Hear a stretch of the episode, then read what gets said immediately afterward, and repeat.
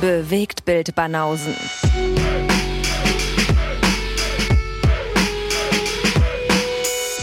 Filme, Kino und Serien, bis ihr kotzt. Vielleicht sollten wir das Ganze mal stehend aufnehmen, dann können wir hier tanzen während der Intro. Hast du mal nachgezählt, wie oft wir jetzt diese Intro gehört haben und sie ist immer noch geil.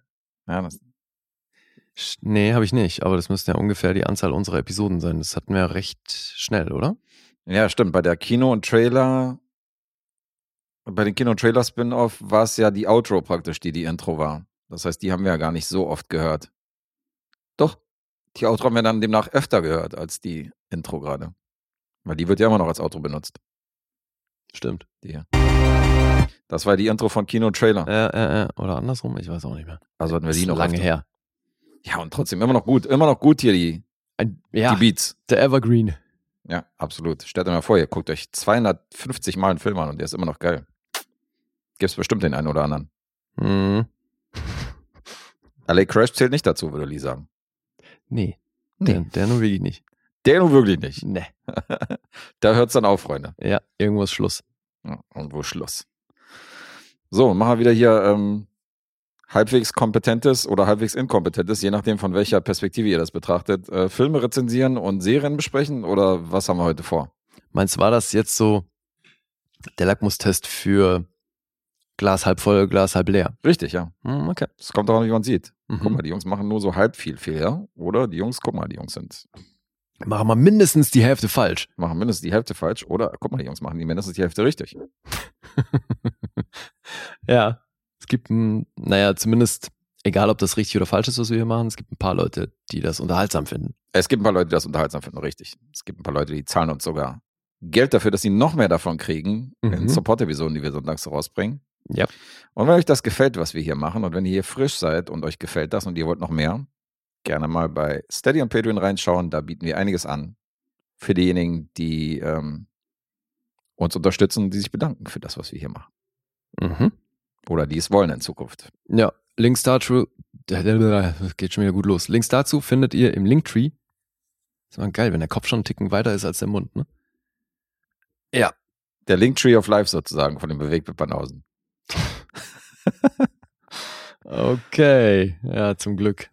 One, Definieren wir uns two, noch nicht über Linktree. Social Media. Mhm, Mhm, mhm. mhm. Mir würden noch ein paar Wortwitze einfallen, aber die würdest du wahrscheinlich nicht hören, oder? Na, hau raus. Das ist ja so quotenmäßig muss ja dann einer der nächsten gut sein. Wie wär's denn? Ach so, dann, dann lass mal, warten wir lieber auf die, die so im Moment entstehen. Ja, ja, stimmt. Das ist so. Das ist dumm. Wenn man drüber überlegt, dann sind die meistens schlechter. Ja. Und da du die schon nicht geil findest, die spontan, dann werden dir die überlegten wahrscheinlich auch nicht gefallen. Ja. Also, hast ja mit, mitbekommen, ne? Hin und wieder ist einer dabei, den ich gut finde. ja, sehr vereinzelt. Ich habe noch nicht ra ganz rausgefunden, wie das Muster da funktioniert. Also warum du jetzt ausgerechnet den Shortswitz zum Beispiel gut fandest, aber gut. Kann ich dir leider nicht beantworten. Weißt du auch nicht. Nee. Müssen wir mal so einen Verhaltensforscher oder so mal engagieren, der das so ein bisschen analysiert. Mhm. Wir werden ja nicht schlauer. Lies Blick ist mal so, wenn ich mal einen Karlauer bringe. So ein Verhaltensforscher, das wäre so lustig, ey. Wenn es dazu dann auch so eine Doku gibt, wenn er so mit so einer Werner Herzog-Stimme sitzt, dann da so, so ein Jimmick der Podcast. Das wäre geil, ja. Das wäre schon ziemlich geil, der uns kommentiert dann. Meinst du, so die aktuelle Generation weiß noch, wer Jimmick war? Nee, Okay, wahrscheinlich das nicht. wissen die wenigsten wahrscheinlich. Gut. Der ist ja auch, der hat ja auch selten an Tieren auf- geforscht, sondern das waren mehr die Vierbeiner, wo er unterwegs war. Selten an Tieren, mehr die Vierbeiner. Das nee, äh, selten, an, selten an Menschen, wollte ich sagen. Ach so. Entschuldigung, siehst du, habe ich schon wieder an was gedacht und das Falsche gesagt. Ja. Ja, oder so eine Godal oder wie auch immer, ist ja jetzt egal. Ich fänd's nur witzig, wenn das eben mit so einem, mit so einem Mhm. Werner Herzog Off-Text daherkäme. Oder einfach wie lustige Welt der Tiere, dass Harald Juncker kommentiert. Ich meine, es geht zwar nicht, aber es wäre schon ganz witzig, dass Ja, der hier so ein, so ein Audiokommentar für uns macht. Das wäre so geil. Die Flitzpiepen. Ja. Ja. Da sind sie wieder, die beiden Flitzbieben. Lee und Yes. wäre schon ganz geil, oder? Das wäre so groß, Alter. Das wäre der Highlight. Ja. Ah, schade, Harald, ey. Ach komm, ey, wenn sich da einer, wenn ich- sich da einer aus unserem Zuhörerkreis dazu berufen fühlt, wenn ihr das Gefühl habt, ihr klingt wie Harald Junke, Ah Ja, meldet euch. auch wenn es erst nach fünf Bier ist, dann meldet euch. Die Bier kriegt ihr von uns gestellt. Ja, also die zahlen wir aus dem Supporterpot. Wenn ihr dann nach fünf Bier wie Harald klingt, das ist es, das ist uns wert. Ja, dann sprecht ihr uns mal was ein. Das kriegen wir hin, auf jeden Fall. Geil. Da freuen wir uns drauf. Alright. So, heute fange ich an. Wir haben jeder zwei eigene Projekte und ein gemeinsames. Ja, richtig. Wir haben wieder einen gemeinsamen Film und äh, zwei eigene Projekte. Das hast du, hast du gut zusammengefasst. Ja, ne? bin ich gespannt, was du heute mitgebracht hast. Wir wissen es wie immer nicht. Das ist ja für unsere Verhältnisse Von dem anderen? überschaubar viel. Für andere Podcasts ist das schon unfassbar viel. Ja, ist richtig. Aber wir müssen uns ja auch nicht mit jedem Film lange aufhalten. Ne? Mal gucken. Nee, wir sind auch nicht die Podcasts, die so über eine Serienfolge dann irgendwie anderthalb Stunden reden. Das ist zwar ein insgesamt kürzerer Podcast, aber dann doch frage ich mich, irgendwann ist auch mal gut so, nach anderthalb Stunden über eine Folge. Einfach alles nacherzählen oder was macht ihr da genau? Insofern ähm, haben wir da schon ein bisschen Abwechslung, weil wir gucken ja auch querbeet, quer durch den Garten, alles, was uns so vor die Flinte kommt. Und äh, Ja, das Konzept ist, ich weiß nicht, was Lee geguckt hat und Lee weiß auch nicht, was ich geguckt habe. Das ist das Spannende daran. und hin und wieder gucken wir auch Sachen, die uns unsere Supporter in den Topf schmeißen. Und Da wissen wir natürlich, was geguckt wurde. einer davon ist mein nächster Film. Ah ja. Ein Los von Hakan. Und ich glaube, das ist jetzt schon das zweite von seinen Losen, ne? Ja, schon das zweite. Bist aber hotig hier, hotig, äh, schneist du hier durch, durch deine Top 10 Lose aus der 200. Episode. Mhm. Nicht schlecht. Ja, so die schweren Stoffe, die stehen noch aus. Irgendwie habe ich mich eher mal so. Naja, Jeanne d'Arc und so ist ja jetzt, Ja, okay, stimmt, ist aber. jetzt hier nicht gerade leichte Unterhaltung für den Nee, aber es ist ja noch sowas wie Irreversible oder eben hier die Werkmeister-Harmonien und sowas dabei. Ja, das Da kommt auch noch. Aber jetzt erstmal ein Film aus den 90ern von Hakan. Phoenix Mhm. aus dem Jahr 1998. Auf Deutsch heißt er Phoenix, Doppelpunkt, blutige Stadt. Natürlich braucht er da so einen bescheuerten deutschen Zusatz. Mhm. Und surprise, surprise, der Film spielt in Phoenix, Arizona. Das ist wirklich ein Surprise. Wer hätte das gedacht? Das hätte ich nicht gedacht. Ich wollte gerade fragen, wo der denn spielt. Das wäre mal so eine geile Frage für unser Quiz. Wo spielt Ja. Phoenix? Ja, Wie lange dauerte der 30-jährige Krieg? genau. Wie es Günther ja auch mit Vornamen. Genau. Also, wir befinden uns in Phoenix und es geht um das örtliche Polizeirevier, beziehungsweise um vier Typen, die Polizisten sind.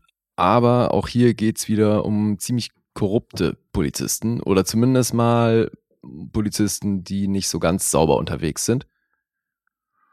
Und die sind aber immer so im Klüngel unterwegs. Allen voran hier Harry Collins, gespielt von Ray Liotta. Das ist unsere Hauptrolle. Rest in Peace. Ja. Der ist ja erst vor kurzem gestorben, leider. Mhm. Schon krass. Wie alt war der? Der war in den 60ern knapp. Ja. Anfang Ne? 60, glaube ich. Oh Mann. Ja, und er spielt hier eben Harry Collins. Und Harry Collins ist wahnsinnig abergläubisch Mhm. und ist Spieler. Und zwar einer, der das Gambling fast schon religiös angeht. Der hat da so eine wahnsinnig romantisierte Idealvorstellung, wie man Gambling zu betreiben hat. Also er sagt auch immer wieder, ihm geht's nicht ums Geld beim Spielen. Mhm. und kriegt da von seinen Kollegen auch immer eine Menge Spott ab, weil der Herr ist hoch verschuldet. Also sehr offensichtlich geht's ihm beim Spielen nicht um das Gewinn. Einer von denen. Ja, und der ist halt wirklich zwanghaft bei dieser Sache. Also der, das ist eine Sucht. Der Mhm. ist definitiv spielsüchtig. Und weil der jetzt eben bei seinem Bookie eine, eine Menge Schulden hat, der heißt Chicago, und da hat sich jetzt eben, haben sich ein paar tausend Dollar angehäuft Mhm. und der will die natürlich zurückhaben. Und der stellt ihn vor die Wahl und sagt, pass auf, es gibt die Möglichkeit, dass du mir das Geld zurückgibst, bis dann und dann. Oder du beseitigst einen Typen, der bei euch aktuell in der Untersuchungshaft sitzt. Und dann wäre das Thema erledigt. Aha. Eine Hand wäscht die andere, einer von denen. Ja, und Harry Collins ist aber schon jemand, der so einen moralischen Kompass hat, obwohl der eben auch in seiner Arbeit als Polizist schon auch Grenzen überschreitet, sieht man den so im Umgang mit den anderen Jungs, dass er noch der ist, der so am moralischsten unterwegs ist. Also die anderen, Mhm. die gehen damit unter wortwörtlich über Leichen. Der eine Kollege, der erledigt nebenbei auch noch so Geldeintreiberjobs. Deswegen kommt er dann auch auf Umwegen, lernt er den halt auch nochmal anders kennen. Und es, also, die haben alle so ein bisschen Dreck am Stecken. Der eine halt mehr, der andere weniger. Der Herr, über den ich eben gesprochen habe, der wird von Anthony LaPaglia gespielt. Und der ist eben, der macht neben seinem Job als Polizisten noch eine Menge Dinge, die man definitiv auch als kriminell bezeichnen könnte. Mhm. Naja, und Harry Collins Plan, jetzt aus dieser Lage rauszukommen, weil für ihn ist halt keine Option, diesen Zeugen aus dem Weg zu räumen. Stattdessen wollen sie einen Raubüberfall planen. Und zwar den örtlichen Zuhälter. Der soll ausgeraubt werden. Das ist hier nämlich auch einer der Bösewichte in dem, in dem Laden. Und weil er da moralisch halt kein Problem sieht, einen Zuhälter auszurauben, Mhm. schmieden sie einen Plan, um das zu machen. Und das läuft dann natürlich nicht genau so wie geplant. Aber das ist erstmal die Handlung. Okay. Ja, in der Truppe eben von diesen korrupten Bullen haben wir noch Daniel Baldwin und Jeremy Piven. Ja. Interessant. Die Klingt Figur, ein bisschen nach meiner Baustelle, ehrlich gesagt, aber. die Figur von Jeremy Piven ist auch noch verheiratet Mhm. mit einer Polizistin, deren Figur spielt dann auch noch eine etwas größere Rolle in dem ganzen Kontext. Dann gibt es auch relativ schnell so eine Art Love Interest für Ray Liottes Figur. Das ist die Figur von Angelica Houston. Die wiederum hat eine Tochter, Mhm. die von Brittany Murphy gespielt wird. Okay. Also das Line-up hier ist aus heutiger Sicht vor allem echt krass. Dann ähm, spielt hier noch eine Figur in dem Polizeipräsidium, wird von Sander Berkeley gespielt. Mhm. Den dürften auch Walking Dead-Fans, glaube ich, kennen. Und dann haben wir ja auch in einer relativ frühen Rolle, nämlich der Zuhälter und Bösewicht Louis wird von Giancarlo Esposito gespielt. Ach, guck mal ihn an. Der Bookie, Chicago, wird von Tom Noonan gespielt, der das mit einem herrlichen Lispeln spielt. Mhm. die Figur. Ja, und der Typ im Knast, der eben über den Bookie was weiß und deswegen beseitigt werden soll, das ist Giovanni Ribisi.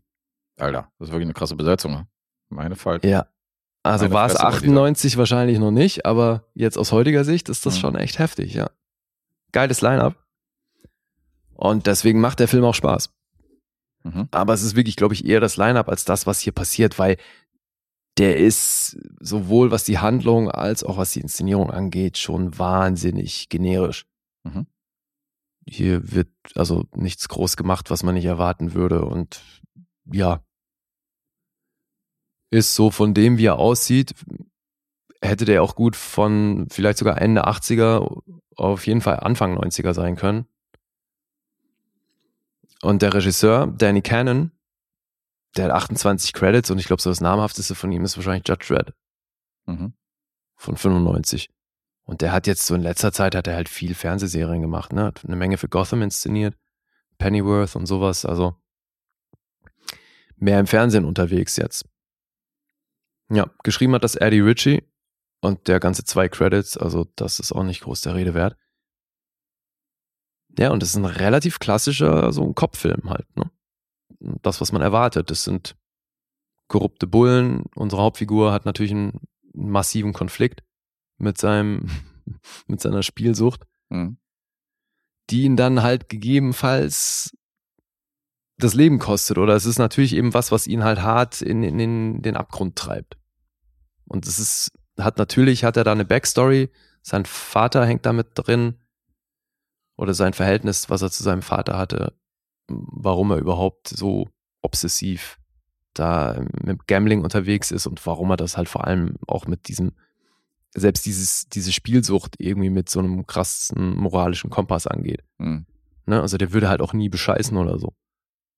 Und es ist halt, das ist schon geil, wie die halt, am Anfang werden die so ein bisschen etabliert, wie die eben zu viert unterwegs sind und bei jeder Gelegenheit, egal was sich auftut, wetten die auf den Ausgang von irgendwas.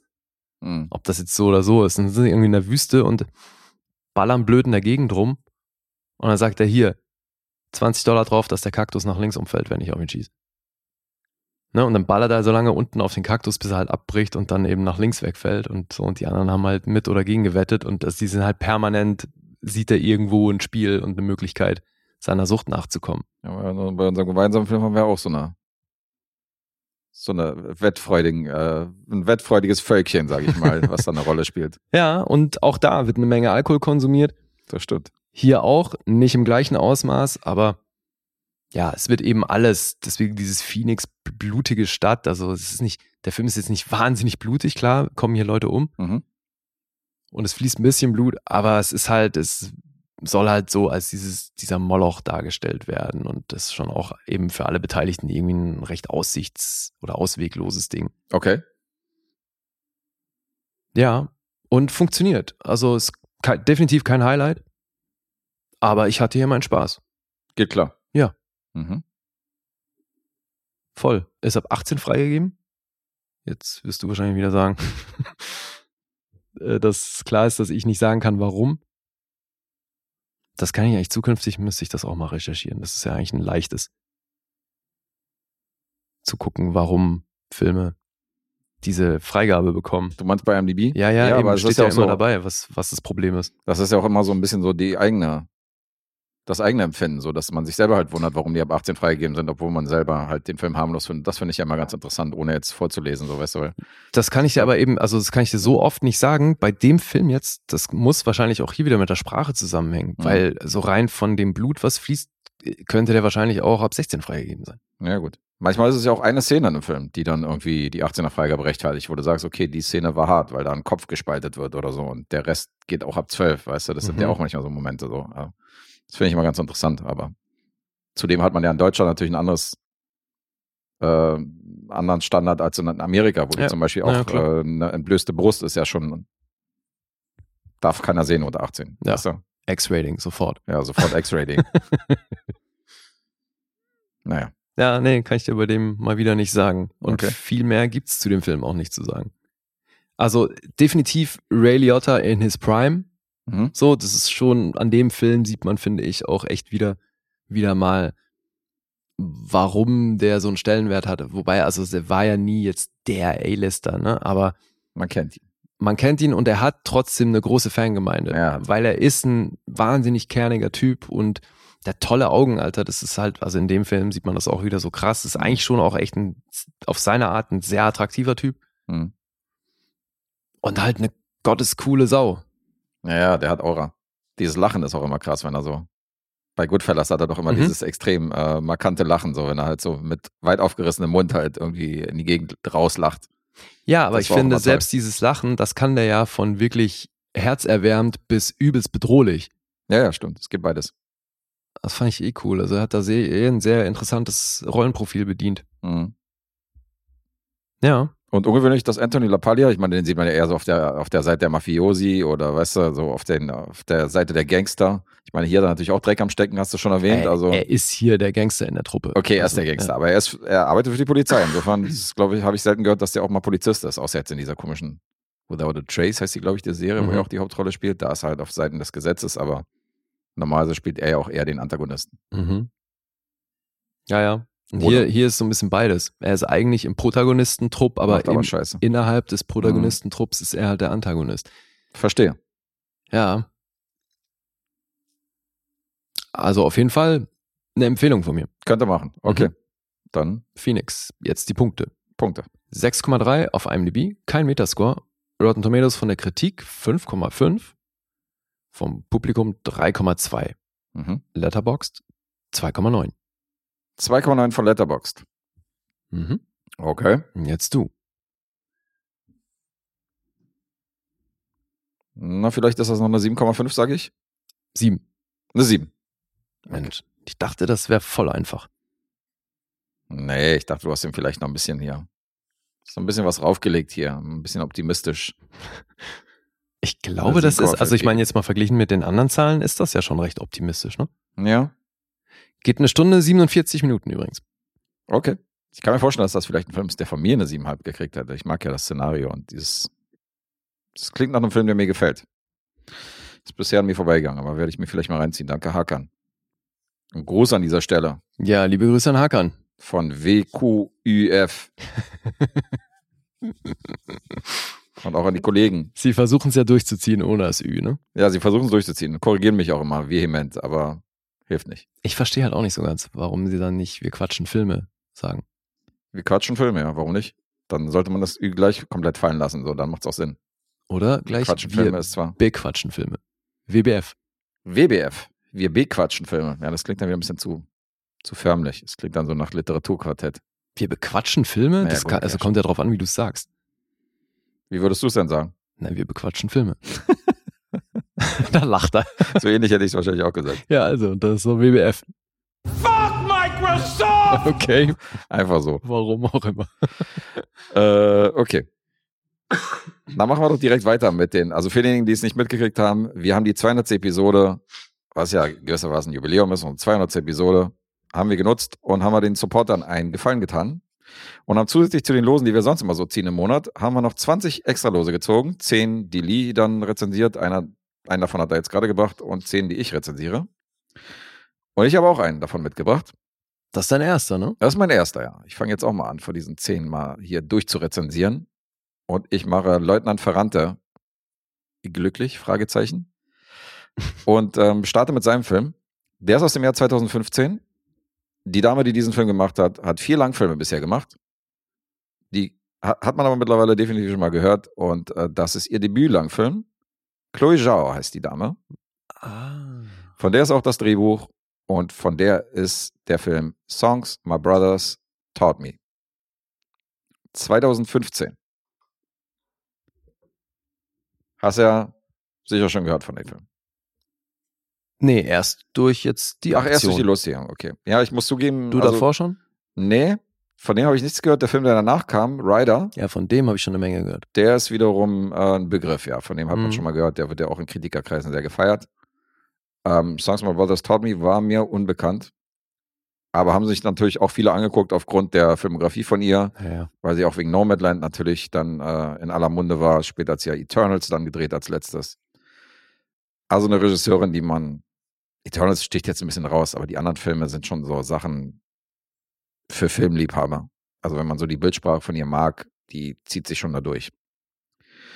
Und auch in ihrem ersten Debütfilm sieht man ähm, so ein bisschen ihre Handschrift von Nomadland und Co. Weil der Film zeigt uns das Leben auf der Pine Ridge Reservation in South Dakota. Und da geht es primär um das Geschwisterpaar Johnny und Yashawn. Yashawn ist ein junges Mädchen, Johnny ist ihr älterer Bruder und äh, die kommen aus der Familie Winters. Und äh, das sind junge Native Americans und sein großer Traum ist es, mit seiner Freundin, mit einem Mädchen, was auch da lebt, nach LA zu ziehen und da dann irgendwie den großen Traum zu verwirklichen und raus aus diesem Kaff hier zu kommen. Äh, verdient sein Geld, was er zusammen, was er versucht zusammenzukratzen für diese Reise, für diesen Trip und äh, verdient er sich mit Alkoholschmuggel, weil nämlich in diesem Reservat ist halt Alkohol verboten und er schmuggelt halt da Alkohol rein und verdient sich auch Geld damit, indem er den Alkohol auch wieder verkauft oder umfüllt in irgendwelche Saftflaschen und so und das dann an Leute verscherbelt, die bei ihm zu Hause vorbeikommen Mhm. und sagen, hau mal hier eine halbe Flasche Wodka rein und Co. Und relativ weit am Anfang des Films stirbt der Vater, der jetzt auch nicht so richtig in the picture ist. Das heißt, der wohnt woanders. Insgesamt hat der Vater und die Mutter, die ist relativ überfordert mit den Kindern. Die haben, glaube ich, insgesamt zehn Geschwister, die beiden, Mhm. wenn ich das richtig verstanden habe. Und die sind auch komplett verstreut.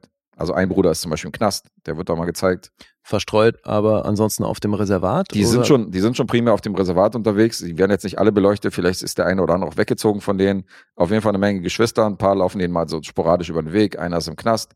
Mhm. Aber der große Bruder und die kleine Schwester Yashon haben schon so die ähnlichste Bindung zwischen diesen beiden. Also die anderen sind so ein bisschen entfremdet. Und was ist mit der Mutter?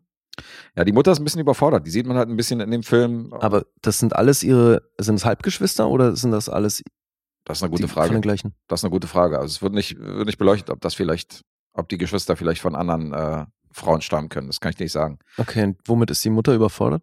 Naja, so ein bisschen mit der Familie und so. Die siehst du halt ab und zu zu Hause und dass sie so auch struggelt, dass sie ihre Familie nicht kennt, dass sie zum Beispiel auch nicht mitbekommt, dass ihr Sohn dann unzufrieden ist und dass der irgendwie in L.A. sein eigenes Leben aufbauen will. Und das geht so ein bisschen alles an ihr vorbei. Mhm. Und das wird gezeigt in so einem wahnsinnig dokumentarischen Stil, wie, was man ja von Chloe Zhao auch kennt aus Nomadland und den anderen Filmen. Du hast wirklich wahnsinnig tolle Bilder. Das Mhm. ist sehr schön eingefangen mit der Kamera. Du hast keine langen Dialoge. Teilweise hast du Szenen, wo halt nur geschwiegen wird. Das klingt jetzt auch so, als wäre das wieder so viel, sehr viel Landschaft.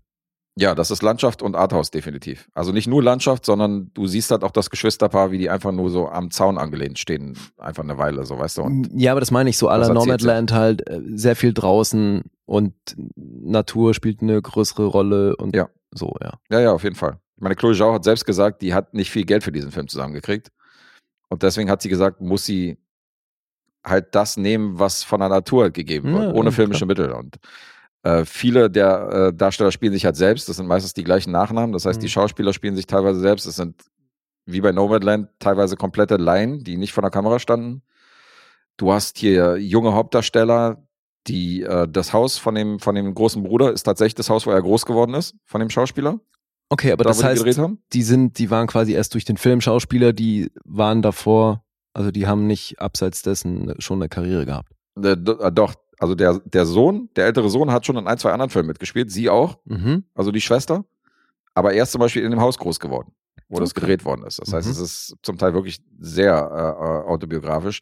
Du hast natürliches Licht, weil sie natürlich aufgrund des kleinen Budgets da keine große Technik ankarren konnte. Aber dann sehr biografisch, weil Chloe Zhao ist ja, ja, ja, nicht von ihr biografisch, Okay. sondern eher so diese Story von ihm und da, wo er groß Mhm. geworden ist. Und die Brüder sind ja tatsächlich auch Brüder teilweise von den Darstellern Ah gewesen. ja, das ist ja okay. das Ding. Also da wurde schon, und dadurch wirkt der Film sehr authentisch und macht ja auch Sinn, wenn man, wenn man sieht, wer hier, äh, wer hier in Szene geworden sitzt und dass die Leute teilweise wirklich verwandt sind oder dass hier an Originalschauplätzen gedreht worden ist.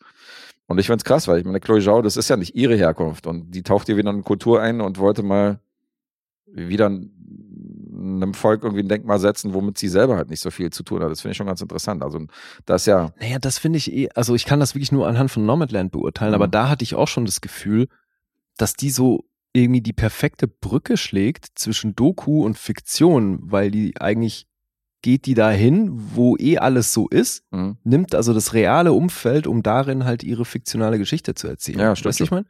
Das ist voll so, so, so, ein, Also so eine Symbiose aus Doku und Fiktion. Ja, ja, und das wirkt auch wahnsinnig dokumentarisch. Also wenn du siehst, dass der Bruder irgendwas sagt, so, dann wirkt das so, als wenn gerade in der Doku die Kamera auf ihn gehalten wird und der gerade irgendwie seine Gedanken so in die Kamera spricht. Ach, er so. spricht die aber auch in Nein, die nein, er Kamera? spricht nicht in die Kamera, aber wenn er so halt irgendwie Ja. einen Dialog hat oder Monolog oder irgendwas zu seiner Freundin sagt, dann wirkt es so, als wenn bei einer Doku gerade eine Kamera irgendwo aufgehalten wird, Mhm. weißt du, zwischen diesen beiden. Das ist halt das Tolle. Das wirkt halt, als wenn die Kamera gerade diesen, diesen Werdegang beobachtet, ohne dass es so filmisch wirkt, wie so ein Ja, fiktionaler Film. Das finde ich schon ganz interessant an ihr. Okay. Und das kommt hier gut rüber.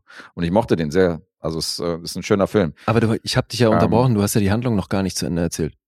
Naja, viel weiter geht's nicht. Also ich würde jetzt nicht erzählen, was hier am Ende passiert und äh, wie weit das kommt. Es geht wirklich um diese Träume von diesem Jungen, dass der mit seiner äh, Freundin da durchbrennen will. Und dann geht's natürlich auch um den Konflikt von der kleinen Schwester, die das mitbekommt. Mhm. Und der das natürlich nicht gefällt, dass der große Bruder hier sie äh, zurücklassen will und Ja. sie praktisch verlässt und dann natürlich ein bisschen böse auf ihn ist. Dass der große Bruder sich einfach aus dem Staub machen will und er ihr davon nichts sagt und sie das so zufällig mitbekommt und hat dann so ein bisschen Hals auf ihn. Okay, aber das heißt, man kann schon verraten, dass wir hier in diesem Reservat bleiben. Also die kommen nicht weit damit. Nee, also die ganze Story und der ganze Film über, das äh, spielt in diesem Reservat. Okay. Richtig. Und äh, es ist ein sehr schöner Film, wenn man sich von ruhigen Stoffen nicht abschrecken lässt. Dann wird man Songs My Brothers Taught Me ins Herz schließen. Denn in der Hinsicht ist das wirklich filmisch und äh, so ist das ein schöner Film. Aber es ist halt Arthouse. Es ist nichts für jedermann. Ähm, Wie ging's dir damit? es ist sehr ruhig. Mir hat's gefallen. 98 Minuten aus dem Jahr 2015 Mhm. ich konnte durchaus mit diesem Film was anfangen und äh, würde mich bei Leutnant Ferrante bedanken für diesen Tipp, denn ich fand ihn gut. Mhm. Wäre von mir eine Empfehlung für Leute, die anspruchsvolle Stoffe, Stoffe mögen. Dieses Frühwerk von Chloe Zhao, wo man schon daran erkennt, okay, der kann man, das ist wieder so ein Film, so, weißt du, man sieht so ein Frühwerk oder äh, in dem Fall ja natürlich das Debüt, das Feature-Debüt von so einer jungen Dame und denkt dann so, der können wir vielleicht mal andere Filmstoffe anvertrauen oder ich traue mir auch zu, also ich würde auch zutrauen, dass zum Beispiel so eine Leute wie ähm, Frances McDormand diesen Film sieht Hm. und sagt so, okay, mit der will ich unbedingt zusammenarbeiten, Ja, so, weißt du, so klar. anhand der Handschrift, anhand des Films und sagt so, mit der will ich einen Film drehen und schreibt die an und sagt so, ja, wenn du mal in Zukunft was machst, denk mal an mich. Also so sind ja auch öfter mal Kontakte zusammengekommen von jungen Regisseuren und Schauspielern. In ihrem Fall bezweifle ich, dass es so rumgelaufen ist, aber wer weiß. Man weiß es nicht. Ja. Aber ich Was- kann mir das vorstellen. Was würdest du sagen, macht diesen Film so anspruchsvoll? Äh, die Stille, das Tempo, das Pacing und äh, auch der Stoff. Also es sind wirklich ganz kleine Familiengeschichten in diesem Reservat, die hier mit reinspielen. Das sind keine großen Dramen, die hier aufgemacht werden. Insofern. Ähm, Nee, okay, aber es ist jetzt nicht, man ist jetzt nicht krass gefordert, weil es inhaltlich mörderanspruchsvoll ist. Nee, mörderanspruchsvoll ist nicht, im Gegenteil. Sondern du musst ja halt selber deinen Teil denken. Du musst halt ein bisschen akzeptieren, dass hier in manchen Szenen zum Beispiel nicht gesprochen wird, sondern Hm. dass du halt, du bist halt der beobachtende Kameramann in diesem Szenario. Okay. Mhm. Von, dem, von diesem dokumentarisch anmutenden Film. Ja, ich versuche nur zu verstehen, wo da der Anspruch, wie der zustande kommt. Ja, du kannst ja schon denken, also wenn der, also wenn ich sage, der Film ist ein anspruchsvoller Film, so kann halt nicht jeder mit das anfangen, dann ist es halt für mich das Gegenteil von einem Popcorn-Film. Und da passt der nicht mit rein. aber wenn jetzt nur weil ein Film irgendwie sperrig ist oder halt keine per se leichte Kost, ist es für mich im Umkehrschluss noch nicht zwangsläufig anspruchsvoll. Weißt du, ich meine? Mm, Ja, also es gibt, es gibt die Filme, wo ich sage, das ist anspruchsvoll und sperrig, weil der Film kompliziert ist oder komplex oder verschachtelt. Das ist der nicht. Und es gibt die Filme, die sind anspruchsvoll, weil ich sage, hier brauchst du ein bisschen, Weil sie nicht leicht zugänglich sind. genau, hier brauchst du Ja. Kondition, hier brauchst du ein richtiges Mindset, hier musst du, darfst du nicht müde sein und so, wenn du diesen Mhm. Film siehst, weil dann wirst du wegpennen, ganz einfach. Das Ja. ist ruhiger Stoff, ohne großes Brimborium, aber wenn man so eine Filme mag, dann wird man den mögen. Okay. Songs My Brothers Taught Me 2015 ähm, Punkte. IMDb 7,0, hat einen Metascore von 68, Rotten Tomatoes bei einer 7,1, 3,5 vom Publikum, Letterboxd 3,7. Hm. Schlechter als ich gedacht hätte. Mhm. Ich glaube, Also wenn man, der Nachfolger schneidet noch besser ab. Das war ein richtiger Festivalliebling. ja. Ne, aber jetzt auch so, wenn man, also wenn man dir da Glauben schenkt, dann war das ja schon besser. Mhm. Ich finde, du klingst nach acht Punkten. Ist das auch deine Entscheidung? Ja, Soll ich das einloggen? bitte. Okay, ich logge das ein und acht Punkte stimmt. Schön. Sehr gut. Ja, ich muss sagen, ich bin nicht wahnsinnig intrigued. Habe ich das nicht rübergebracht, wie toll der ist? nee, also doch, klar. Ich kann mir sehr gut vorstellen, wie das ist. Mhm. Ich frage mich jetzt halt nur, Ob du zu denen gehörst, die ihn vielleicht langweilig finden würden. nee, weil ich mochte ja auch Nomadland. Und der hat ja auch wahnsinnig ruhige Momente. Das ist tatsächlich das Pacing von Und- Nomadland, ja. Das ja. kann man vergleichen. Aber eben, jetzt ist es so. also, ja, das, das ist wieder was, was du mir hinterher ähm, vorhalten kannst, weil es natürlich auf andere Stoffe nicht zutrifft. Aber jetzt ist es hier halt auch so, Nomadland kenne ich halt schon. Weißt du? Und das ist jetzt quasi nochmal sowas halt einfach in einem anderen Setting. Mhm. Und ich glaube auch gerade so Filme, die wahnsinnig auf Stimmung durch Umgebung und Natur und Licht und so und eben durch so ein ruhiges Erzähltempo ähm, dominiert sind, die kann ich mir, also gucke ich mir halt nicht gerne jeden Tag so einen Film an. Ja, ja, das ist auch nicht ein Film, da muss man in der Stimmung sollte. sein. Ja. ja. Aber wenn man sich darauf einlässt und hat Bock auf ruhigen Arthouse-Stoff, dann ist das schon ein guter Film. Hm. Also. Die hat ja hier wahrscheinlich, ja klar, klingt so mit dem Budget und alles, ist wahrscheinlich alles natürliches Licht auch, ne? größtenteils, ja. Hm. Mhm. Und die, das ist halt wie bei Nomadland, hat die Charaktere dadurch, dass das keine Schauspieler sind, wirkt halt unheimlich echt. Du hast halt so einen Tätowierer da drin, der halt komplett irgendwie zutätowiert ist und der irgendwie so mit alten Native-Klamotten halt da rumrennt und äh, obwohl, nee, dieser Tätowierer trägt halt auch so Basketball-Trikots und so, Mhm. weißt du, und sieht halt eher moderner aus. Und dann hast du andere, die, die sind da total traditionell gekleidet in diesem Mhm. Szenario und die wirken halt alle, als wären die zivil vor die Kamera gezogen worden. Weißt du? Ja, also ich meine, ich, ich muss sagen, generell so dieser filmische Umgang jetzt mit so Stoffen, wo es um, Indi um die indigenen Völker geht Mhm. aus den USA, das finde ich schon, das äh, hat irgendwie was. Das finde ich interessant. Ich habe jetzt auch Ja. angefangen, Reservation Dogs zu gucken. Ah, doch, okay. Ja. Ja, ich finde es auch schön, dass so eine Bruder-Schwester-Geschichte, die theoretisch auch in so einem westlichen Szenario funktionieren würde, dass Mhm. das eben in dieses, dass da so ein bisschen der Native. Naja, aber so ich finde halt gerade, weißt du, dies, also wenn du überlegst, wie das zustande kam mit diesen Reservaten und von denen, die halt in sowas reingeboren werden. Mhm. wie das ist, weil die ja auch, das hat ja dann nochmal einen ganz anderen Stellenwert, diese Umgebung zu verlassen. Ja, das stimmt natürlich. Also jetzt gerade so im amerikanischen Kontext auch. Und das finde ich halt gerade irgendwie, weiß nicht, ein spannendes Thema. ja, das stimmt natürlich. Das, Definitiv. deswegen könnte es doch sein, dass ich irgendwann mal im Film lande. Aber jetzt mal so per se von der Aufmachung her ist es nichts, wo ich sofort sage, juhu, muss ich sehen. ja, okay. Na dann, schließen wir das ab. Vielleicht habe ich den einen oder anderen Geschmack gemacht, der den Film sowieso sehen wollte. Ja, das auf jeden Fall. Ich bin mal gespannt, wie der bei euch ankommen würde. Also immer gerne Feedback zu unseren Rezensionen hier, falls ihr die Filme kennt, wollen wir natürlich auch mal hören unter die unter die geposteten äh, Bilder bei Instagram oder bei YouTube oder sonst wo, wie ihr die denn findet oder ob ihr das anders seht, als wir das äh, lesen wir natürlich auch immer gerne hier. Kontroversen Diskussionen. Auf jeden Fall. Und selbst wenn es dann so ein Hoffi ist, der Ach, einfach aus Prinzip hatet. ja, auch to the dann. Rescue, wie er in seinem Hashtag geschrieben hat. Das war herrlich. ja, Ja, wenn wir schon zwei Supporter äh, glücklich gemacht haben, würde ich sagen, gehen wir gleich zum dritten über und machen den gemeinsamen Film hier in die Mitte, oder? machen wir das so. Ja, dann Okay. grüß, Grüße an Erik. Grüße an Erik. Den kennen wir natürlich auch vom Bash und äh, Supporter der ersten Stunde und Hörer der ersten Stunde hat unser hat unseren Test-Podcast auch vorgesetzt gekriegt, um zu dem haben wir praktisch von dem haben wir ein grünes Licht gekriegt, als wir gefragt haben, Mhm. ist das kompatibel? Und er gesagt hat, do that. Und als ich gesehen habe, was das für ein Film ist, habe ich sofort gedacht, okay, also so eine Produktion, das muss ja dann irgendwie ein Film sein, der in dieser Filmbubble besonders gefeiert wird. Ich finde es sehr ungewöhnlich, dass dieser Film von Erik kommt, weil A ist das, glaube ich, auch der älteste Film, den er jemals vorgestellt hat. Also von ihm kam ja Cruel Picture, das ist so ein bisschen die Region. Mhm.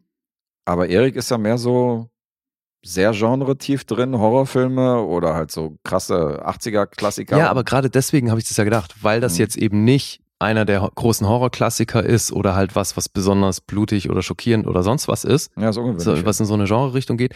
Gerade deswegen dachte ich, okay, dann muss der aber irgendwie speziell gefeiert werden, weil er irgendwie was Besonderes ist. Mhm.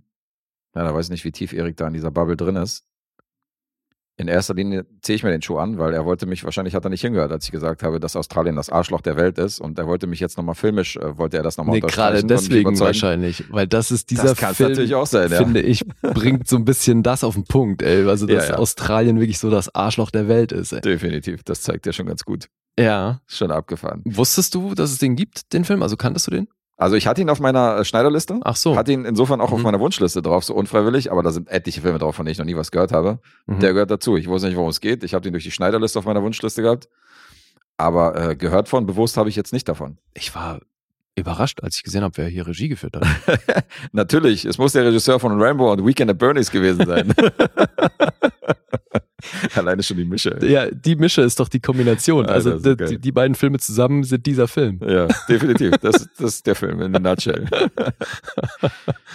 Genau. Ja. When First Blood und Weekend at Bernie's ein Kind zur Welt gebracht hätten, dann hieße es Wake and Fright. Ferien in der Hölle, wie er auf Deutsch heißt. Ferien in der Hölle, ja, so heißt er. Könnte auch so eine Chevy Chase-Komödie aus den 80ern sein. Total. Titel. ne? Auf jeden Fall.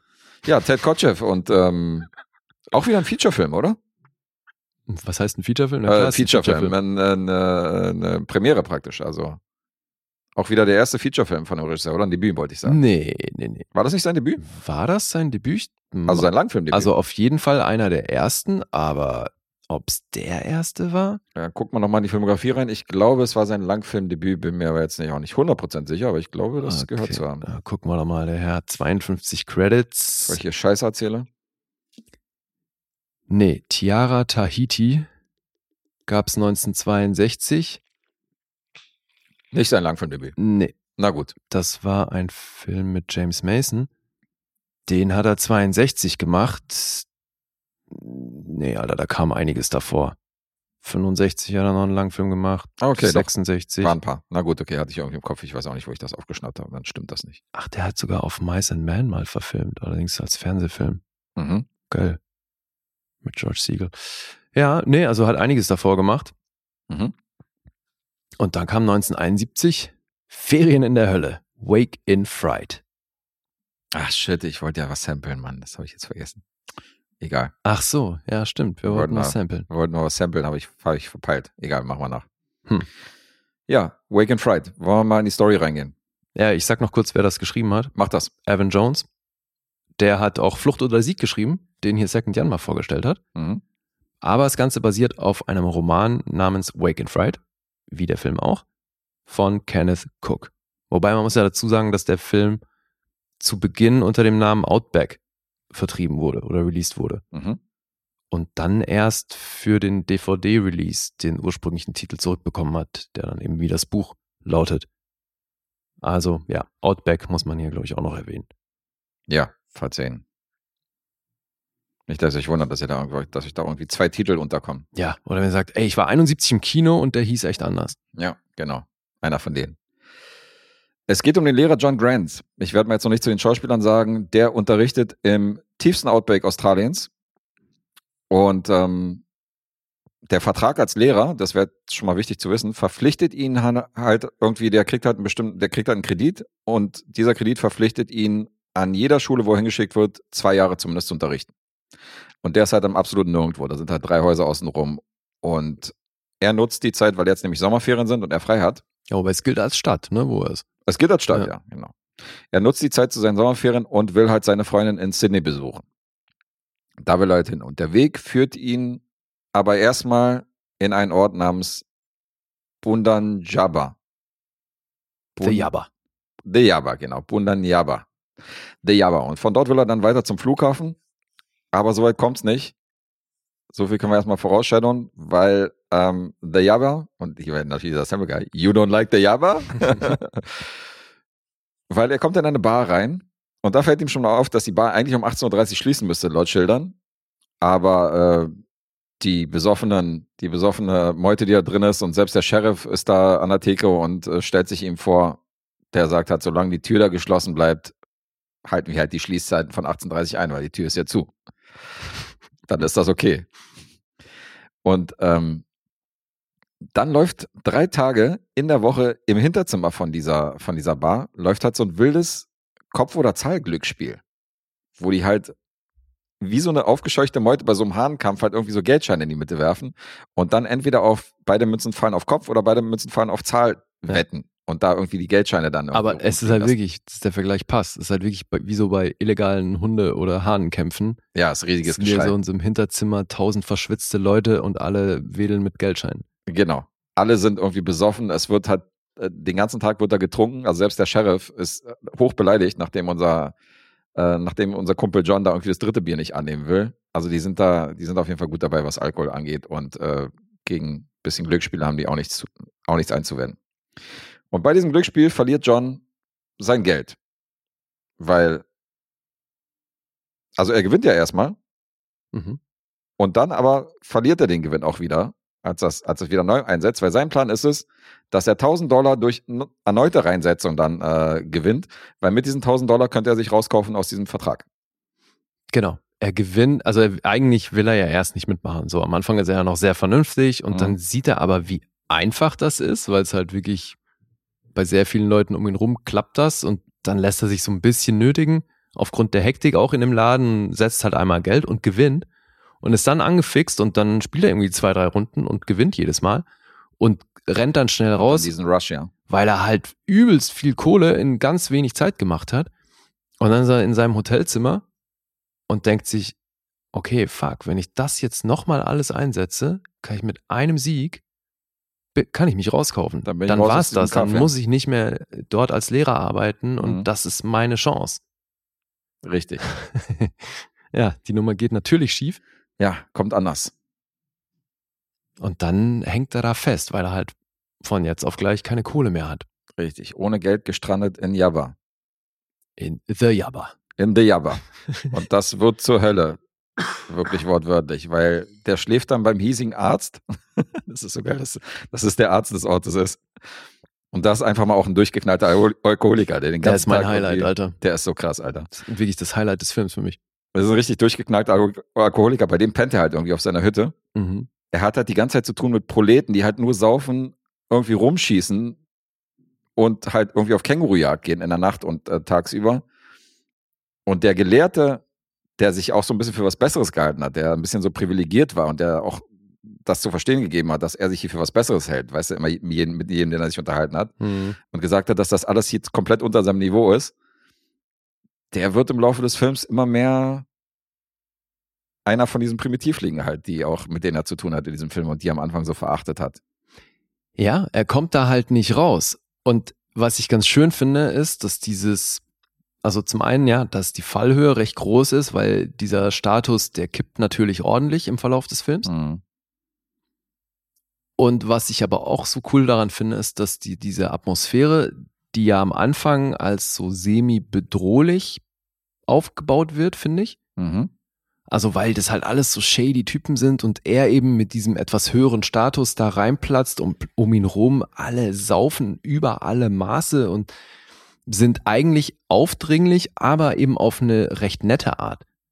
Ja, ja, also klar. die sind so Keiner aggress macht ihn die sind so aggressiv nett zu Ja. ihm und nötigen ihn eben durch diese Nettigkeit immer auch zum Saufen die ganze Zeit ja. weil es eben, weil sie es so, dadurch, dass sie so nett zu ihm sind, es halt äh, ziemlich assi kommt, wenn er das permanent ablehnt. Also ist ja zum späteren Zeitpunkt im Film dann auch nochmal ein Thema, Mhm. dass ja eigentlich kein Ding ist, einen Drink abzulehnen, Alter. Weißt du, so, wo du sagst, Alter, was geht denn ab? Also, Da rastet er ist aus keine Königsbeleidigung. Ja, Ja, eben, das meinte ich. Als er dann da ausrastet, so, das zeigt es halt ganz geil. Also, wie er halt überhaupt bis dahin gekommen ist, weil er es halt nicht hinbekommt, jedes Mal Nein zu sagen, wenn ihm ein Drink angeboten wird.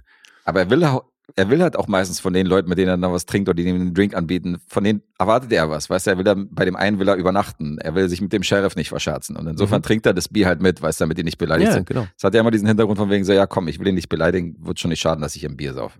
Das meine ich. Er wird ja durch die Situation und durch diese Nettigkeit der Leute da so mehr, immer mehr reingenötigt Ja. und säuft dann halt ordentlich mit. Ja, auf jeden Fall. Deswegen, ich finde, also auch, hast du die Tagline gelesen von dem Film? Ey, das ist so lustig, ey. Die Oder? habe ich mir auch rausgeschrieben, ey. Lies mal vor. Have a drink, mate. Have a fight, mate. Have a taste of dust and sweat, mate. There's nothing else out here. Das ist so gut. ja, die habe ich auch rausgeschrieben. Das finde ich natürlich großartig, diese Tagline. Ja. Hier wird einfach nur gesoffen und das ist, der kommt einfach in so einen Albtraum aus Fliegen, Pisse und Schweiß irgendwie in diesen Film. Also man merkt richtig so, das ist so ein Film, so, wo, wo du fast schon riechen kannst, Alter, wie das da gerade Ja. aussehen muss, ey. Das ist so, Und du spürst, wie heiß und schwitzig, Ja, nass das alles ist und so. Ja. ständig hast du irgendwelche Fliegen irgendwo rumsauen und äh, auch der Charakter vom Doktor, ich meine, jetzt können wir ruhig die Schauspieler nennen. Gary Bond spielt hat den, äh, Was? Gary Bond spielt halt den Lehrer. Ach John so, Grant. ja, ja, eben. Den kennt man vielleicht aus Zulu und anderen Serien, aber der ist nicht ganz so bekannt. Aber der Doktor, der besagt, der wird gespielt von Donald Pleasance. Das ist der größte Name hier. Mhm. Das ist natürlich hier Blofeld aus Bond, Klapperschlange mitgespielt, Halloween mitgespielt. Great Escape. Great Escape, der hat wirklich eine krasse Filmografie, wa? Der hat Ja, da 100, äh, 241 Credits, Alter. aber in was für Filmen auch 241. so. Ja. Ja, Wahnsinn.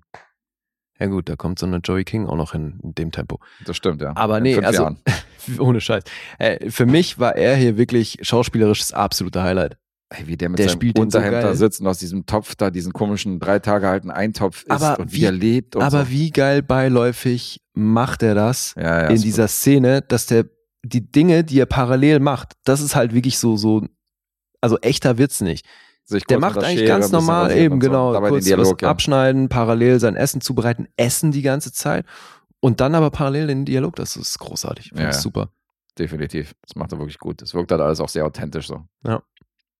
Und teilweise auch wirklich witzig, so, weißt du? Er hat draußen, wo, wo er sagt so, ja, suchst das Klo, das, draußen ist das Klo.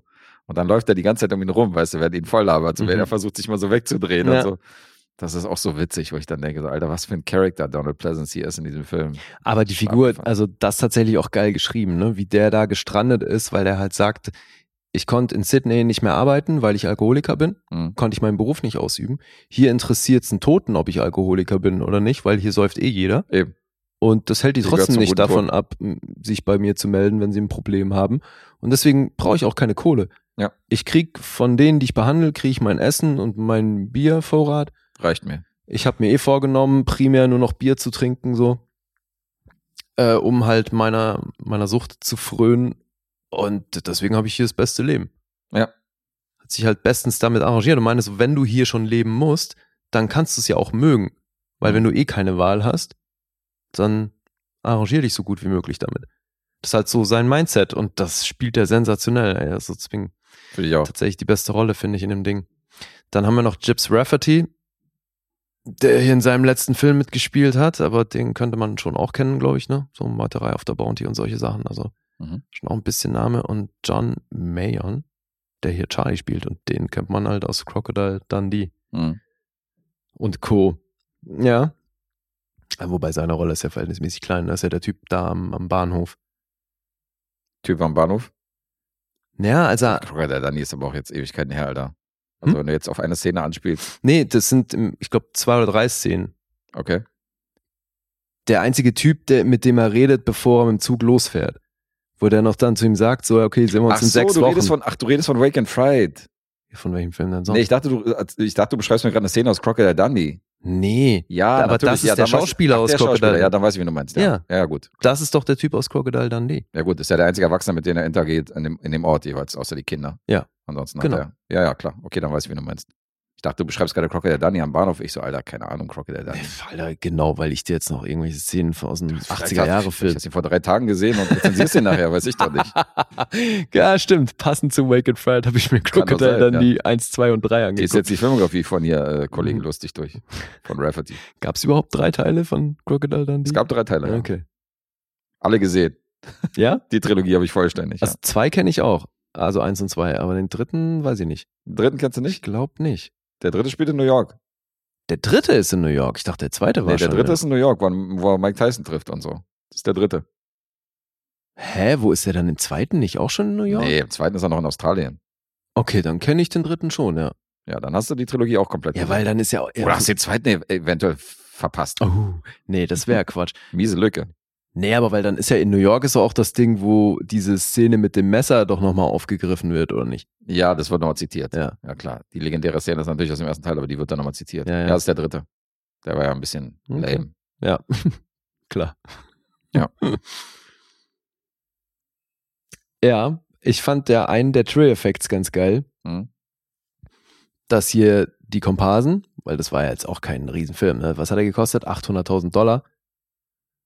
Mhm. Also eben eher kleines Budget, aber klar, war ja auch erst, Das ist schon wirklich gar nichts, Alter. nee, ne? Also vor allem verglichen mit heute so. Und für 71 war das eben auch schon nicht viel. Hm.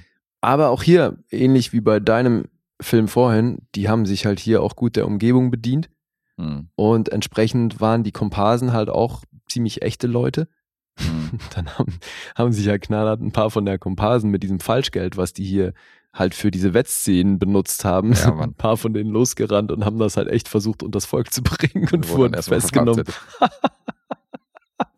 Guter Plan. so stellt man sich Australier vor, Alter. Wir nehmen hier ein paar Scheine mit von dem Falschgeld. Wie Wir geil. probieren's. Hier die Figur Das so von gut. dieser Charlie war doch auch der Typ, der dann zu ihm meint, so, weil er diesen Witz macht, mit der vielleicht äh, überfalle ich vorher eine Bank und dann meint er doch noch so, ja, ja, Ned Kelly. Ja, stimmt. Ja. Eine Anspielung auf den Der Typ Ranger. war das. Ja. Stimmt, stimmt, stimmt. So, was kann man noch erzählen? Michael York war ursprünglich vorgesehen für die Figur von John Grant, Mhm. äh, Gary Bond. So. Der war ein bisschen angewidert. Der feine Engländer war ein bisschen angewidert von dem, von dem Drehbuch. Hat ja auch so Dr. Chivago gespielt und so, und dann wird ihm hier dieser komische You Don't Like the Java-Film angeboten für 8000 Dollar. Ja, aber hat hinterher gesagt, dass es bereut hat. Ne? Ja, Und als er fand- gesehen hat, fand hat er den gut. gesagt, Krass. Ja, und dann wird das tatsächlich nochmal als Miniseries adaptiert. 2017. Ja, habe ich auch hier erfahren. Also ich wusste von dieser Series, ich habe schon mal von gehört, aber ich dachte, die heißt einfach nur so. Ich finde es krass, ist ja tatsächlich der gleiche Stoff, der dann serienmäßig adaptiert worden ist. Ja, aber es sind ja Aber ich dachte, das ist nur Also- der gleiche Titel. zwei Episoden, ne? Zwei Episoden waren das nur. Ja. Okay. So wie ich das gelesen habe, waren das nur zwei Episoden. Ja, also sonst, äh, ich glaube, jetzt hier zwölf Episoden saufen, gib ihm. Ja, weiß ja nicht, wie sie das dann aufziehen. So. Also es hat natürlich auch nicht diese, Ach so, gut, stimmt, man könnte natürlich den Anfang auch weitaus mehr in die Länge ziehen. Ne? genau, ja. Aber es ist schon krass. Also ich meine, wir kennen ja alle Leaving Las Vegas und weiß nicht, was sonst Mhm. noch für Drogen, Exzessfilme und so. Aber ohne Scheiß, ich glaube, ich habe noch nie einen Film gesehen, in dem so viel gesoffen wird wie in diesem Film. Ich glaube auch. Und das ist wirklich so, also dieser ja Film, wirklich, in jeder Szene wird was gepichelt. und dieser Film hat bei mir tatsächlich dieses von wegen Have a Drink Mate oder so, oder willst du ein Bier haben, dass das bei mir negativ mal ausgelöst wird. Dass ich sage, okay, nach diesem Film, wenn einer so auf mich zukommt und sagt, willst du ein Bier, dann denke ich an Wake and Fright und, denk, und das hat, das hat auf einmal, ja. genau, das hat dieses abschreckende Ding, das denke so, oh, oh.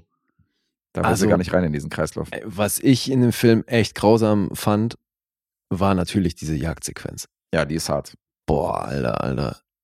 Ja. Mir, mir ist echt anders geworden, weil ich halt auch natürlich sofort bei vielen Stellen mich gefragt habe, so, okay, fuck, wie haben sie denn das gemacht? Mhm. Und du siehst einfach, dass es echt ist. Ja. Und dann war ich halt sofort, wie jetzt, hä? Die haben jetzt wirklich Kängurus erschossen oder was? Was geht denn ab? Ja, bei Animal Cruelty äh, da darf man hier, Leute, die da besonders empfindlich sind, die sollten sich den Film nicht angucken. Da ist, die Szene ist wirklich hart. Aber das ist jetzt wieder das Ding so. Also, es heißt ja wohl, dass die eine Jagd gefilmt haben halt, die sowieso, also nicht Ted Kotcheff hat jetzt gesagt, erschießt die Kängurus oder Nee, nee, gefährdet, genau. Die haben, die haben bestehende, also schon existierende, reale Aufnahmen einer Jagd Mhm. benutzt, um damit eben auch darauf hinzuweisen. Das soll also eben auch eine Art Statement sein auf diese lizenzierte Jagd auf Kängurus, um, um die eben gegen die so ein bisschen anzugehen. Ja.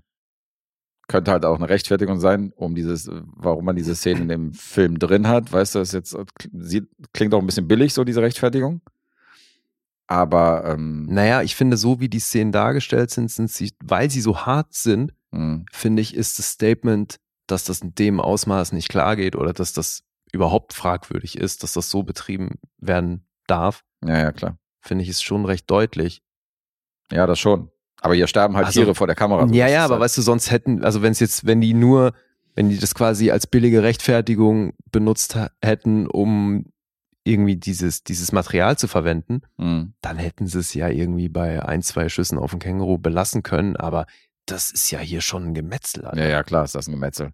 Aber Fuck. die Frage ist jetzt auch, aus welcher Warte du das siehst. Wenn du das jetzt, das ist jetzt wieder die Frage, wie weit Kunst gehen darf, weißt du, um irgendwas aufzuzeigen. Es gibt ja auch irgendwelche Kunstausstellungen, wo eine Kuh halt live geschlachtet worden ist, weißt du, mit dem Blut da irgendwelche Bilder Mhm. gemalt werden, wo man sagt, so ja, das ist rechtfertigt halt, das ist Kunst. Mhm. Und da ist halt die Diskussion, wie weit Kunst gehen darf. Und hier ist halt so, rein filmisch gesehen, unterstreicht das natürlich diesen, diesen völlig gleichgültigen Charakter, äh, die hier irgendwie in diesem Ort, die in Java da hausen, Ja, weißt du? halt die da in die Nacht rausziehen und einfach so völlig scheißegal so halt diese Tiere Ja. um Nee, vor, umnieten, eben, So. also es, es, es, es unterstreicht diesen, diesen Ort, wo der gelandet ist, wo halt Moral und Gesetz einfach ihre Völlig- eigene Definition genau. haben. Gibt's nicht mehr.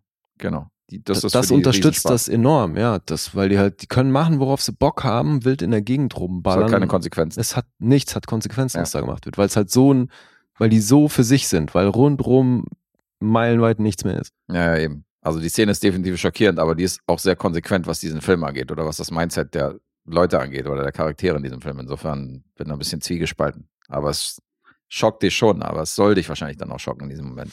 Ja, das funktioniert. Ja, hat das fand da, ich, fand ich echt hässlich, ey. Boah. Ja, das stimmt. Also wenn ihr hier zu empfindlich seid, was, äh, was so, Sowas geht mir tausendmal näher, als wenn angeht. da irgendwelche Leute enthauptet werden. Ne? Also, hm, ist echt krass. Fand das echt hässlich, ey. ja, ja, war es auch. Also klar, ich habe das schon gesehen, dass bestimmten Close-Ups hast du gesehen, okay, hier ist, wurde wahrscheinlich teilweise getrickst, aber wie du sagst, es gab zwei, drei Momente, wo du sagst, das muss echt Du gewesen meinst, sein. wo, wo die dann, Ja, so ein ähm, Close-Up zum Beispiel. wo er nah an das Känguru rangeht und so, da waren auf jeden Fall auch Puppen involviert. Richtig. Ja, ja. Richtig. Aber auch das, boah, hässlich, ey. Ja, klar. Hammerhart. Und vor allen Dingen, da ist er ja schon einem Status, wo du sagst, so am Anfang des Films hätte er das nicht mitgemacht. Oder ja, wobei. hätte äh, zumindest nicht also, diesen Spaß dabei gehabt. Gerade in der Szene, ne, also als es dann drum geht, jetzt gehst du von Hand auf das Vieh los, da beginnt ja sein Zweifeln. Ja, ja. Stimmt. Weil stimmt, an dem, da, an dem Punkt ist er schon längst über seine Grenzen hinweg Total. und hat sa- eben, da hat sich bei ihm die Moral auch schon so ein bisschen verschoben. Das verschwimmt, ja, ja. Hm. Ja. Mich hat der Film so ein bisschen an diese, also diese existenzielle Krise von diesem, von diesem Lehrer John Grant. Mich hat das tatsächlich an The Swimmer erinnert. Mhm. Was natürlich jetzt nicht dieser komplette Trip in den Abgrund ist, aber auch Burt Lancaster spielt in dem Film halt diesen an sich zweifelnden Typen, weißt du? Und äh, den habe ich hier in dem Lehrer auch gesehen. Der wird halt durch die äußeren Umstände, durch die Begegnung, die er macht, wird halt er als Charakter komplett anders geprägt. Und entdeckt halt Seiten an sich, die er vorher nicht gesehen hat. Ja, ich finde, da gibt's, Findest du nicht? also ich weiß, was du meinst. Ich finde das ein bisschen anders von der Grundprämisse, weil Lancaster ist ja schon ohne äußere Umstände an einem Punkt, wo er anfängt, äh, sich, sich und sein Leben anders wahrzunehmen. Mhm. Ne, oder wo halt, äh, der ist selber schon so ein bisschen, das Wirre ist schon bei ihm im Kopf, bevor das überhaupt losgeht. Und hier ist es so, dass die Hauptfigur, am Anfang ist ja quasi alles fein. Wenn der Mhm. nach Sydney kommen würde, wäre auch noch alles fein. Dann gerät er aber in Umstände. aber macht ihn fertig. Ja, dann gerät er halt in Umstände namens The Jabba, die ihn völlig mit in den Abgrund ziehen. Mhm. Und ähm, ah, es gibt x Filme, die genauso, Mann, ich vergesse dauernd, wie dieser eine Film heißt, wo William H. Macy eben auch so einen ganz beschissenen Tag hat, wo er auch recht weit oben anfängt und dann geht's hart bergab. Aber eben, das ist dieses auch innerhalb kürzester Zeit, weißt du, diese, Ja, genau. diese Charakterentwicklung, diese Reise in deine persönlichen Abgründe innerhalb von wenigen Stunden wie bei The Swimmer oder hier innerhalb von wenigen Tagen. Und das finde ich halt, ähm, da habe ich schon so ein paar Parallelen gesehen, so, auch wenn es natürlich eine andere Tonalität ist. Also, Ja, ja, ich finde, es ist eben auch ein anderer Motor, ob du halt, ob diese, ob diese Einflüsse eben von außen kommen oder ob das bei dir, mit dir im Kopf losgeht. Mhm. Ja, aber ich weiß, was du meinst. Aber klar, dieser Film ist, ist ziemlich düster. Ja, und sehr roh halt. Also von, von, der- vom Filmischen her, weißt du, von, von der Art, wie er gedreht worden ist, da hat- mutet so ein bisschen wie ein Horrorfilm an. Zum Teil erwartest du jetzt, okay, jetzt passiert irgendwas, jetzt kommt so ein Serienkiller zum Vorschein oder die machen Jagd auf ihn. Du erwartest die ganze Zeit auf dieses Horrorszenario. Genau, ja, weil die eben von Anfang an dieses The Yaba so eine Bedrohlichkeit Ja, ja, genau. mitbringt, die nicht wirklich greifbar ist. Aber es kommt dann doch anders. So, der Film schlägt halt an Wendungen, die eben nicht so verlaufen, wie du es erwartest. Und das finde ich ganz cool. Mhm. Es ist dann tatsächlich unterm Strich eine Charakterstudie. Finde ich schon ganz interessant. Ja, ich mochte den auch. Für mich hätte er ein Tick kürzer sein können, Mhm. Stunde 49. weil es ja dann doch natürlich ein bisschen repetitiv ist. Mhm. Mm, Und dann finde ich auch, dass Gary Bond die Sache nicht immer optimal gespielt hat. Mhm. Das ist natürlich echt keine einfache Rolle. Also ich glaube, hier gibt es kaum eine Rolle, die wirklich einfach ist, weil die halt auch alle permanent einfach fett besoffen sind. Mhm. Das bringt ja schon mal, also das macht das Level ja, setzt das schon mal eine ganze Ecke höher, finde ich halt. Ja. Und Gary Bond, ich finde, es gibt Szenen, wo er wirklich Ausrutscher hatte, so, wo das für mich nicht gut funktioniert hat. Ja, Und deswegen so in der Summe weiß ich nicht, ob da unter Umständen jemand anderes das nicht einfach souveräner gemacht hätte. ja, so ein Aber- Riesenschauspieler ist er nicht, das äh, gebe ich dir recht. Das ist vielleicht auch, rührt halt vielleicht auch einfach daher, dass ich Donald Pleasance einfach wahnsinnig stark fand. Ja, ja, absolut. Also der hat da mal kurz äh, alle an die Wand gespielt in dem Film. Mhm. Ja, und mit ihm hatte ich aber meinen, also echt großen Spaß. Definitiv. Krasser Film.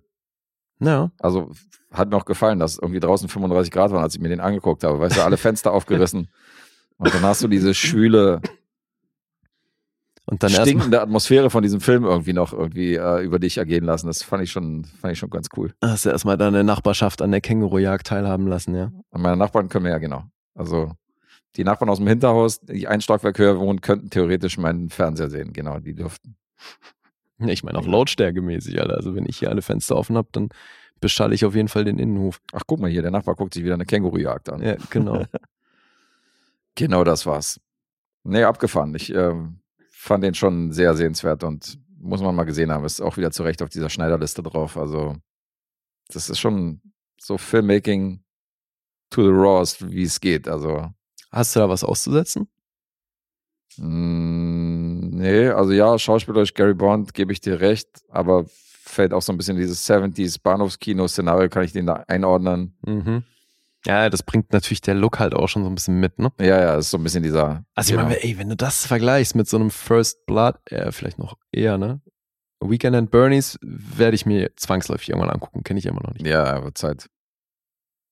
Das ist schon, der hat schon auch Aber eine ich glaube, der hat ja auch nochmal eine andere Tonalität. Auf jeden Fall. Ted Kotcheff hat da einiges gezeigt, was er so an Genres bedienen kann. Das fand ich auch witzig. ja. Ja, aber selbst, also das ist ja Rambo, ist ja ein Blockbuster gegen Wake and Fright.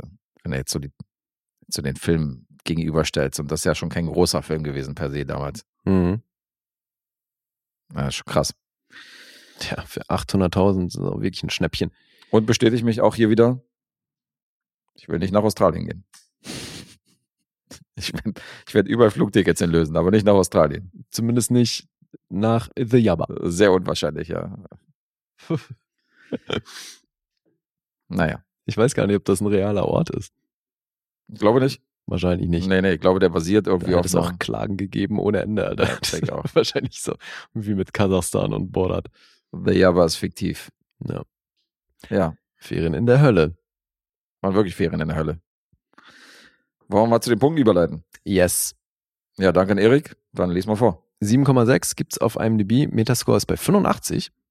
Rotten Tomatoes von der Kritik 8,6. Schon krass. ein Publikum, äh, nee, Kritikerliebling. Und ähm, vom Publikum gibt's vier von fünf. Letterboxd ist auch mit 4,0 dabei. Beides, würde ich mal sagen. Ja. Ich habe beide Seiten recht begeistert. Ey, und der lief sogar in Cannes. Der lief in Cannes, der Film. Ja, Mann. Alter. Wahnsinn. Ja, ne? Hätte ich nicht gedacht. Das ist für mich so ein typisches Hinter Hinterhof-Kino. Deswegen finde ich das so geil. Ding, So aus den 70er Jahren. Dass Dass der in der Cannes in lief, Cannes überrascht lief. mich super. Ja. Überrascht mich extrem. Rated R. Überrascht mich super, ist auch schön formuliert wieder. Rated R, natürlich, ja. Das ist, äh, ja, das ist so ein Film, wenn du den gesehen hast, du wirst dich an bestimmte Momente in diesem Film einfach erinnern, egal wie lange. Du wirst in zehn Jahren noch wissen, wie, wirst dich erinnern, dass Donald Pleasance mit ihm da in dieser Hütte da geschlafen hat und so, weißt du, das ist, Ja, wahrscheinlich, ja. das ist schon krass. Mich würde ja schon auch ein bisschen interessieren, ob das Buch das auch so geil hinkriegt, Mhm. eben dieses schwitzige, dreckige, verstaubte irgendwie rüberzubringen. Gute Frage. Weil das macht ja schon eine Menge vom Film aus, ne? Dieses Setting, Ja, ja, definitiv. dass der da so lost ist. Also, Mhm. oh ja, auch hart, ne? Dieser eine Kumpel mit der Frau. Oh, das war noch. Wo du auch denkst, Alter, okay, wie ist sie denn drauf? Aber dann auch, wie die Ey, vor reagieren. allem hast du gelesen, dass das die Frau des Regisseurs ja, ist? ja, stimmt, habe ich auch gelesen. Aber dann auch so hart, wie die dann auch Ey, wir reagieren. brauchen eine, die so eine wahnsinnig äh, promiskuitive Alte ist. So, wen, wen nehmen wir da? Ey, Meine wie, Frau. Wie wär's denn mit deiner Frau?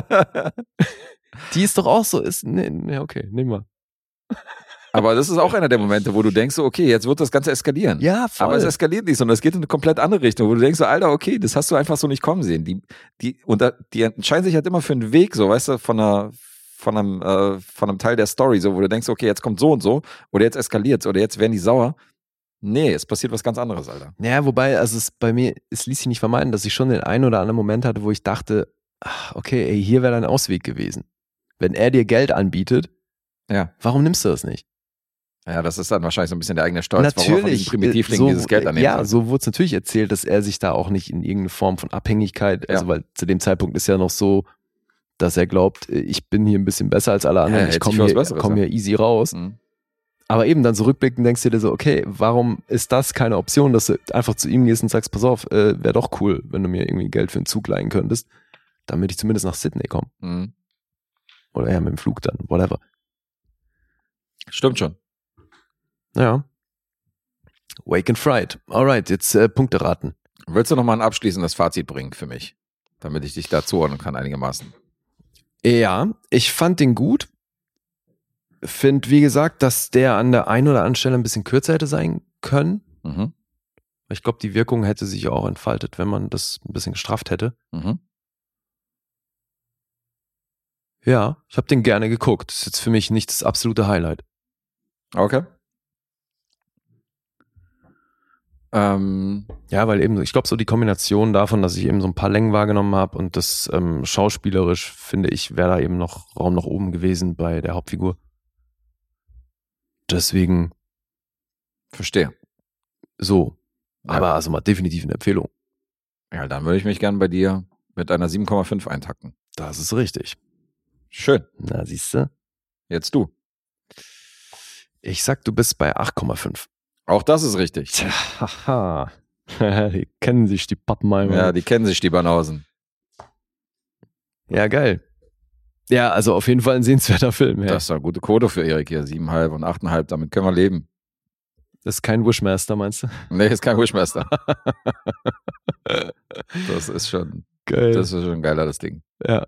Ja, danke dafür und kannst du ja mal erzählen, wie du darauf kommst. So, Erik ist ja auch einer, der auf Feedback und auf Anfragen im Podcast reagiert er ja prompt. Insofern äh, kannst du ja mal unter das, unter das äh, Bild, wenn wir das posten bei Instagram, kannst du ja mal schreiben, wie du auf den Film gekommen bist. Aber geile Empfehlung, danke. Ja, voll. Eigentlich hätte ich vor dem Punkteraten den Bushmaster drücken müssen hier. Get you into the spirit of the game. Stimmt, ja. das gute Punkte raten. I can't quit. Never. I, I'll die first. Ja, so sieht's aus. Geh erst mal Punkte raten. Don't mistake spirit for skill, young one. Jetzt bin ich wieder in Zugzwang hier. Jetzt ist er Lee wieder in Führung gegangen hier in der letzten Episode. Jetzt bin ist schon wieder hinten, ey. Ach so, meinst du, jetzt ist schon wieder gelaufen? Nein, natürlich ganz nicht. Ich muss ja, ich muss einfach nur ausgleichen. So, wenn ich jetzt noch einen da hinten, dann wird tricky. Whoa, whoa. I'm winning. ja, I'm winning. Hast du, hast du äh, Geschmack gefunden am, am Gambeln? Sollen wir mal hier ein paar Münzen werfen? Ich hatte schon immer eine Menge für Gambling übrig. Was meinst du, warum ich noch nie in Vegas war? Ach so. Every Chinese person who's been to Vegas, it's our Mecca. Oh, well, except for the Muslim Chinese, because Mecca is their Mecca. Solltest du mal nach Vegas. Ja, da lande ich vermutlich auch früher als in Mekka. Ey, wobei Mekka würde ich auch gerne mal machen, aber ja, ich glaube, also Vegas, da muss auf jeden Fall jemand mitkommen, Der aufpasst. der mein Budget verwaltet. Ja. Ja. Sonst war's das mit Haus und Hof. Ja, was Bankroll Management angeht, das Wort sagt die wahrscheinlich wiederum nichts, oder? Das ist, ähm, Nee, was ist das? Ja, eben. Also wenn du viel spielst oder wenn du pokerst oder so, dann musst du Bankroll Management machen. Ansonsten könntest du öfter mal so in Java landen ohne Geld und ohne Kapital und äh, dich einladen lassen von Fremden. Das Potenzial ist bei mir zu 100% da. Das, Lee schläft in irgendeiner Hütte auf dem Boden. ich, bin, ich bin einer von der Sorte. I immediately regret this decision. Dann würde ich doch raten, lieber erstmal Mecker. ja, Das könnte gesünder werden. guter Plan. ja, aber siehst du, immerhin habe ich schon mal geschafft, mir zu sagen, ey, geh nicht nach Vegas. Ja, guter Plan. Ja. Mhm. Schönen Gruß an Shiros, der ist ja gerade da. Ist Ach, gerade zu einem Festival stimmt, hinge- ja, ja. hingepilgert. Richtig. Ja, Alright, jetzt ich wieder, oder was? jetzt bist du wieder dran. Okay. So, und für meine Verhältnisse hat es ja wirklich lange gedauert, weil sonst bringe ich ja, wenn ich irgendwie so ein, mir so eine Filmreihe angucke, mache ich das ja eigentlich immer in kürzeren Abständen. Jetzt ist wirklich eine Menge Zeit vergangen zwischen. Schon, schon im Guest-Tempo gewesen, ja, jetzt. Bei mir ist es ja immer so eine Weile her. Ja, doch. Also das ist nur wirklich, glaube ich, äh, die längste Zeit, die so zwischen Teil 1 und zwei, Teil 2 vergangen ist. Mhm. Aber von niemand geringerem als Guillermo del Toro. Den hat er nach Mimic und Rückgrat des Teufels gemacht. Aus dem Jahr 2002, Blade 2. So. Du hast den ja bestimmt auch gesehen. Ja. Weißt du noch, wann du den das letzte Mal gesehen hast? Äh, nee. Kann ich mal bei Letterbox gucken? Ach so, dann ist es doch so aktuell, dass du das eventuell dort festgehalten hast. Ja, alles, was so ab 2005, da habe ich ja dank meiner Listen, konnte ich ja das noch nachträglich äh, loggen. Mhm. Das heißt, wenn hier irgendwas nicht geloggt ist mit Datum, dann ist das vor 2005 gewesen. In dem Fall War es das. war das wahrscheinlich der Fall. Ja. Und bei mir war das nämlich sehr ähnlich. Weil der kam ja 2002 raus und ich habe den, ich glaube sogar im Kino gesehen. Und seitdem aber auch nicht wieder. Dürfte ich dich mal am Strom anzapfen? Ja, bitte. Wir sind schlecht vorbereitet. Darf ich dir mal das Netzkabel hier durchreichen? Vielen Dank, der Herr. Der hat mir hier gerade die Reserveanzeige angezeigt. Insofern, wir wollen ja nicht, dass hier, So, dass hier plötzlich der Saft dass ausgeht. hier alles ausgeht. Ja, ja. So, So. läuft? Ja, Wunderbar. danke. Ja, eben. Ich habe den das- das letzte Mal wirklich damals gesehen. Und ich glaube auch das einzige Mal. Ich glaube auch. Dann sind wir auf einem ähnlichen Level. Ich habe den ersten tatsächlich öfter gesehen, Ja, ich auch. Als er rausgekommen ist. Aber den zweiten, tat, ja, ich maximal zweimal. Mhm. Maximal. Ging mir nämlich auch so. Dann bin ich gespannt. umso geiler war das jetzt, den nach all den Jahren wiederzusehen. Weil, also gerade was so Del Toro angeht, haben wir ja mittlerweile, also ich zumindest, eine Menge gesehen von ihm. Mhm. Und glaube schon, so seine Handschrift zu erkennen. Er hat ja nun zweifelsohne eine eigene Handschrift und vor allem, wenn es eben um so, na, so drum geht, eine eigene Welt zu erschaffen mit den dazugehörigen Monstern und da hat halt bis ins kleinste Detail, hat das halt alles irgendwie so, ist das so eins. Das ist irgendwie sehr stimmig, finde ich immer bei ihm. Mhm.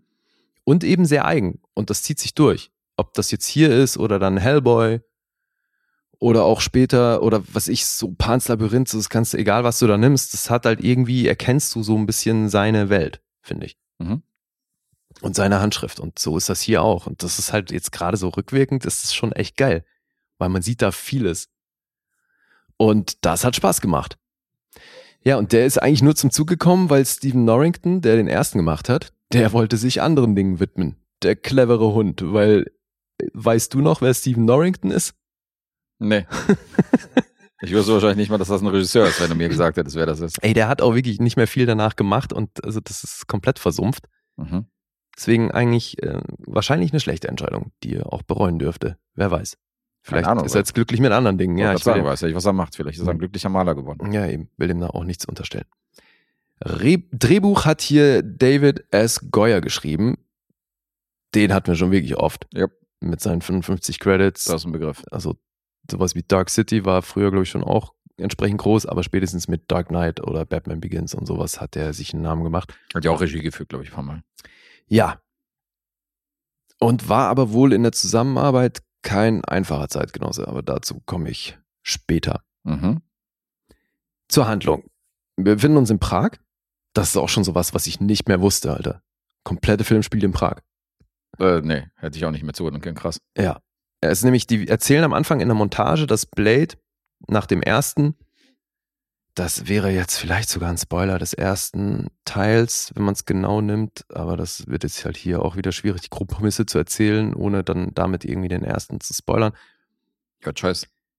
Ja, also da, da scheiße ich jetzt drauf, weil wie gesagt, das ist die Prämisse. Die erzählen am Anfang in der Montage, dass Blade jetzt zwei Jahre damit verbracht hat, nach Whistler zu suchen. Mhm. Und es wird erzählt, dass der eben in Prag festgehalten wird, weil die Vampire, die haben sich den gekrallt und halten den so künstlich am Leben.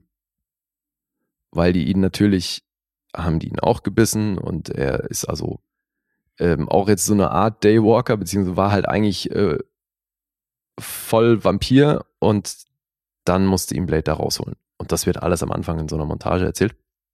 Also nicht das Rausholen, das passiert dann äh, in der Handlung des Films, aber wichtig dabei ist eben, wir befinden uns zwei Jahre danach und die Vampire sind zwischenzeitlich stärker geworden. Mhm. Die haben sogar so eine Spezialeinheit ausgebildet in diesen zwei Jahren, um gegen Blade irgendwie anzukommen. Das heißt, die haben also wirklich so eine, so eine Eliteeinheit trainiert auch.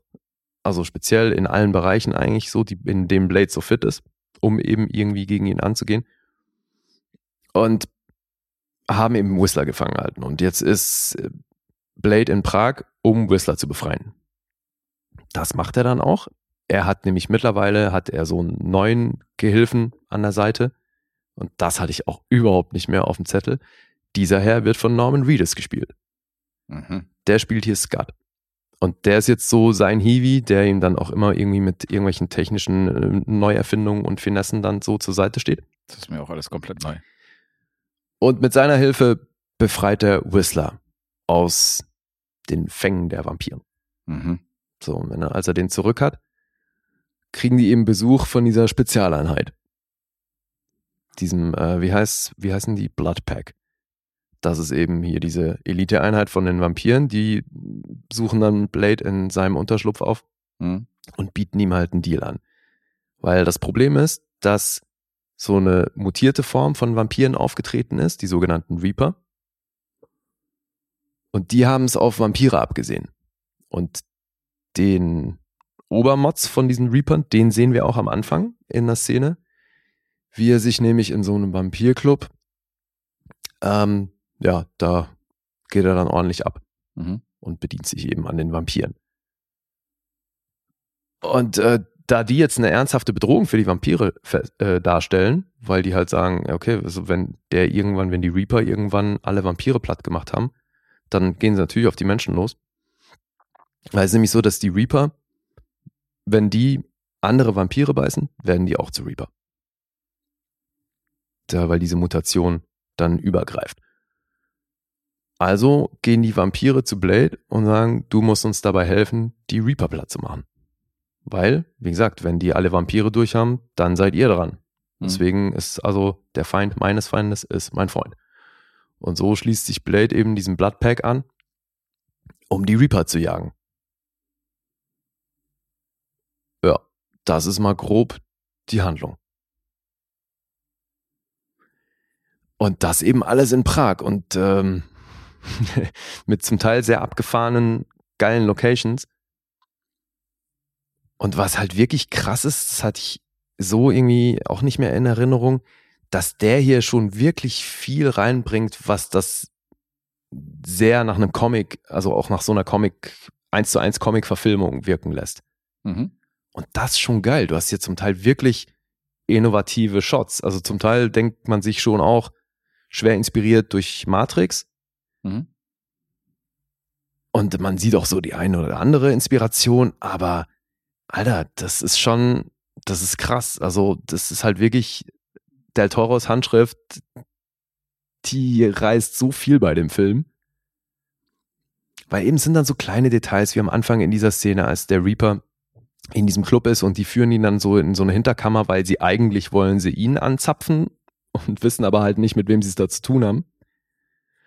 Und dann wird er da auf so einen Stuhl gepinnt und die wollen ihm sein Blut abnehmen und dann hat der Typ, der ihn dann das eben abnehmen soll, zieht sich so einen Handschuh über, der wo dann an jedem Finger so, so eine spitze Klinge ist, was halt voll nach so einem Freddy Krueger Ding aussieht. Mhm. Und solche, aber das halt alles komplett verchromt und so, ne, so sehr stylisch und das meine ich, das sind so so kleine Details, die halt diese Del Toro Welt irgendwie so rund machen. Mhm. Und das feiere ich.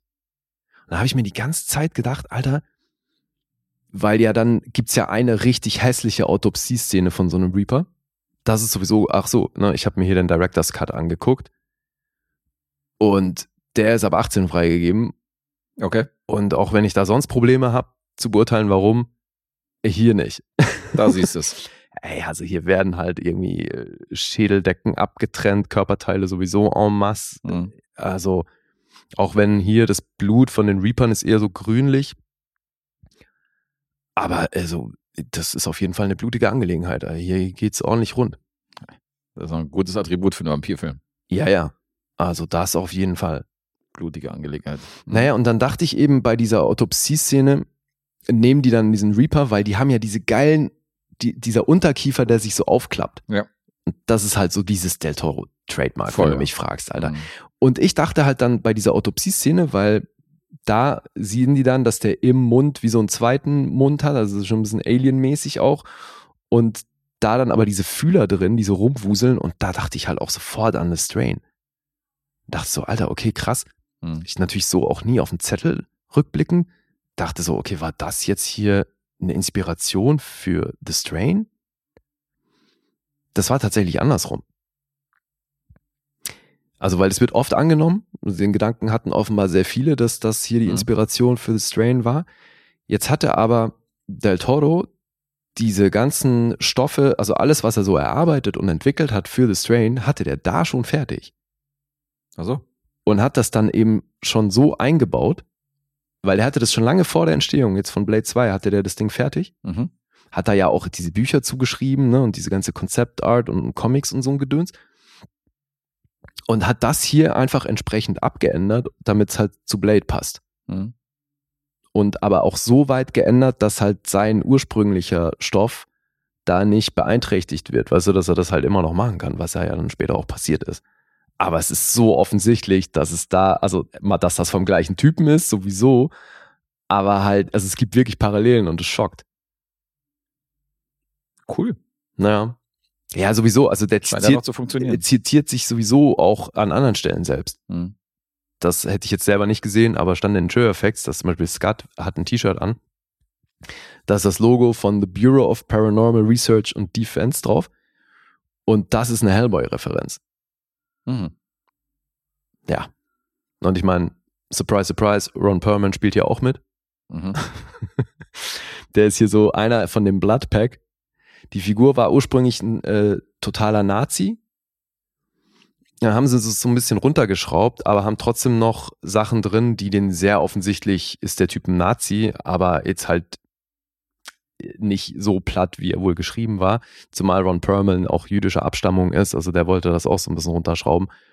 Aber es gibt zum Beispiel eine Szene, die recht ähm, prominent ist, glaube ich, weil die Figur von Ron Perlman Blade fragt, can you blush? Und das ist wohl inspiriert durch eine reale Begegnung, die Wesley Snipes mit einem offensichtlich faschistischen Typen im, im echten Leben hatte. Oha, okay. Und das Ding Mel Gibson hinter den Os bei den Oscars. Backstage. genau. oh, hart. Ja, aber halt ganz cool, ne, dass er es so in dem Film eingebaut hat, Mhm. zumal er das auch an, späteren, an einer späteren Stelle im Film greift er das nochmal auf, weil das ist natürlich der Dialog, den die bei ihrer ersten Begegnung haben hier. Okay, abgefahren. Und das zitiert er dann später nochmal, also das fand ich ganz geil. Und dann, äh, ganz interessant auch, du hast hier eine Doctor Strange-Referenz. Auch noch. Ja, interessant daran ist, dass Del Toro ausgerechnet, pass auf, mit Neil Gaiman an einem Doctor Strange Projekt gearbeitet hat Ach, wie abgefahren. zu dem Zeitpunkt. Und jetzt, pass auf, Mhm. das Ding wurde von Marvel abgelehnt. Das wurde von Marvel abgelehnt. Der Toro und Gaiman. Alter, wenn du dir das aus heutiger Traum. Sicht denkst, ey, Neil Gaiman und Del Toro würden zusammen einen Doctor Strange Film machen. Alter, gekauft, ey, sofort. Ja, Logo. Ja, eben. 2002, keine Chance. Marvel, nö. Krass. Ja, jetzt ist natürlich ne lange Form MCU und so, Ja, also, klar. aber das, da werden die sich aus heutiger Sicht ärgern, die sich da wahrscheinlich auch, Alter, weil das klingt auf dem Papier erstmal nach einem äh, Match made in heaven. Abgefahren. Ja, der Toro könnte auch diesen Spagat zwischen Fanservice und geilen Film machen, weißt du, weil er ist ein absoluter Nerd, was Comics angeht Eben. und Hintergrundwissen. So ist. Und das meine ich gerade so diese. Liebe zu Comics, weil das siehst du ja auch in einzelnen Einstellungen, Alter. Die Dieses, hat- es gibt so diese, gibt diesen einen, das ist kein Showdown, aber halt einen, so eine größere Kampfsequenz, wo die vor diesen Flutlichtern stehen, die dieses Tageslicht äh, rausballern. Mhm.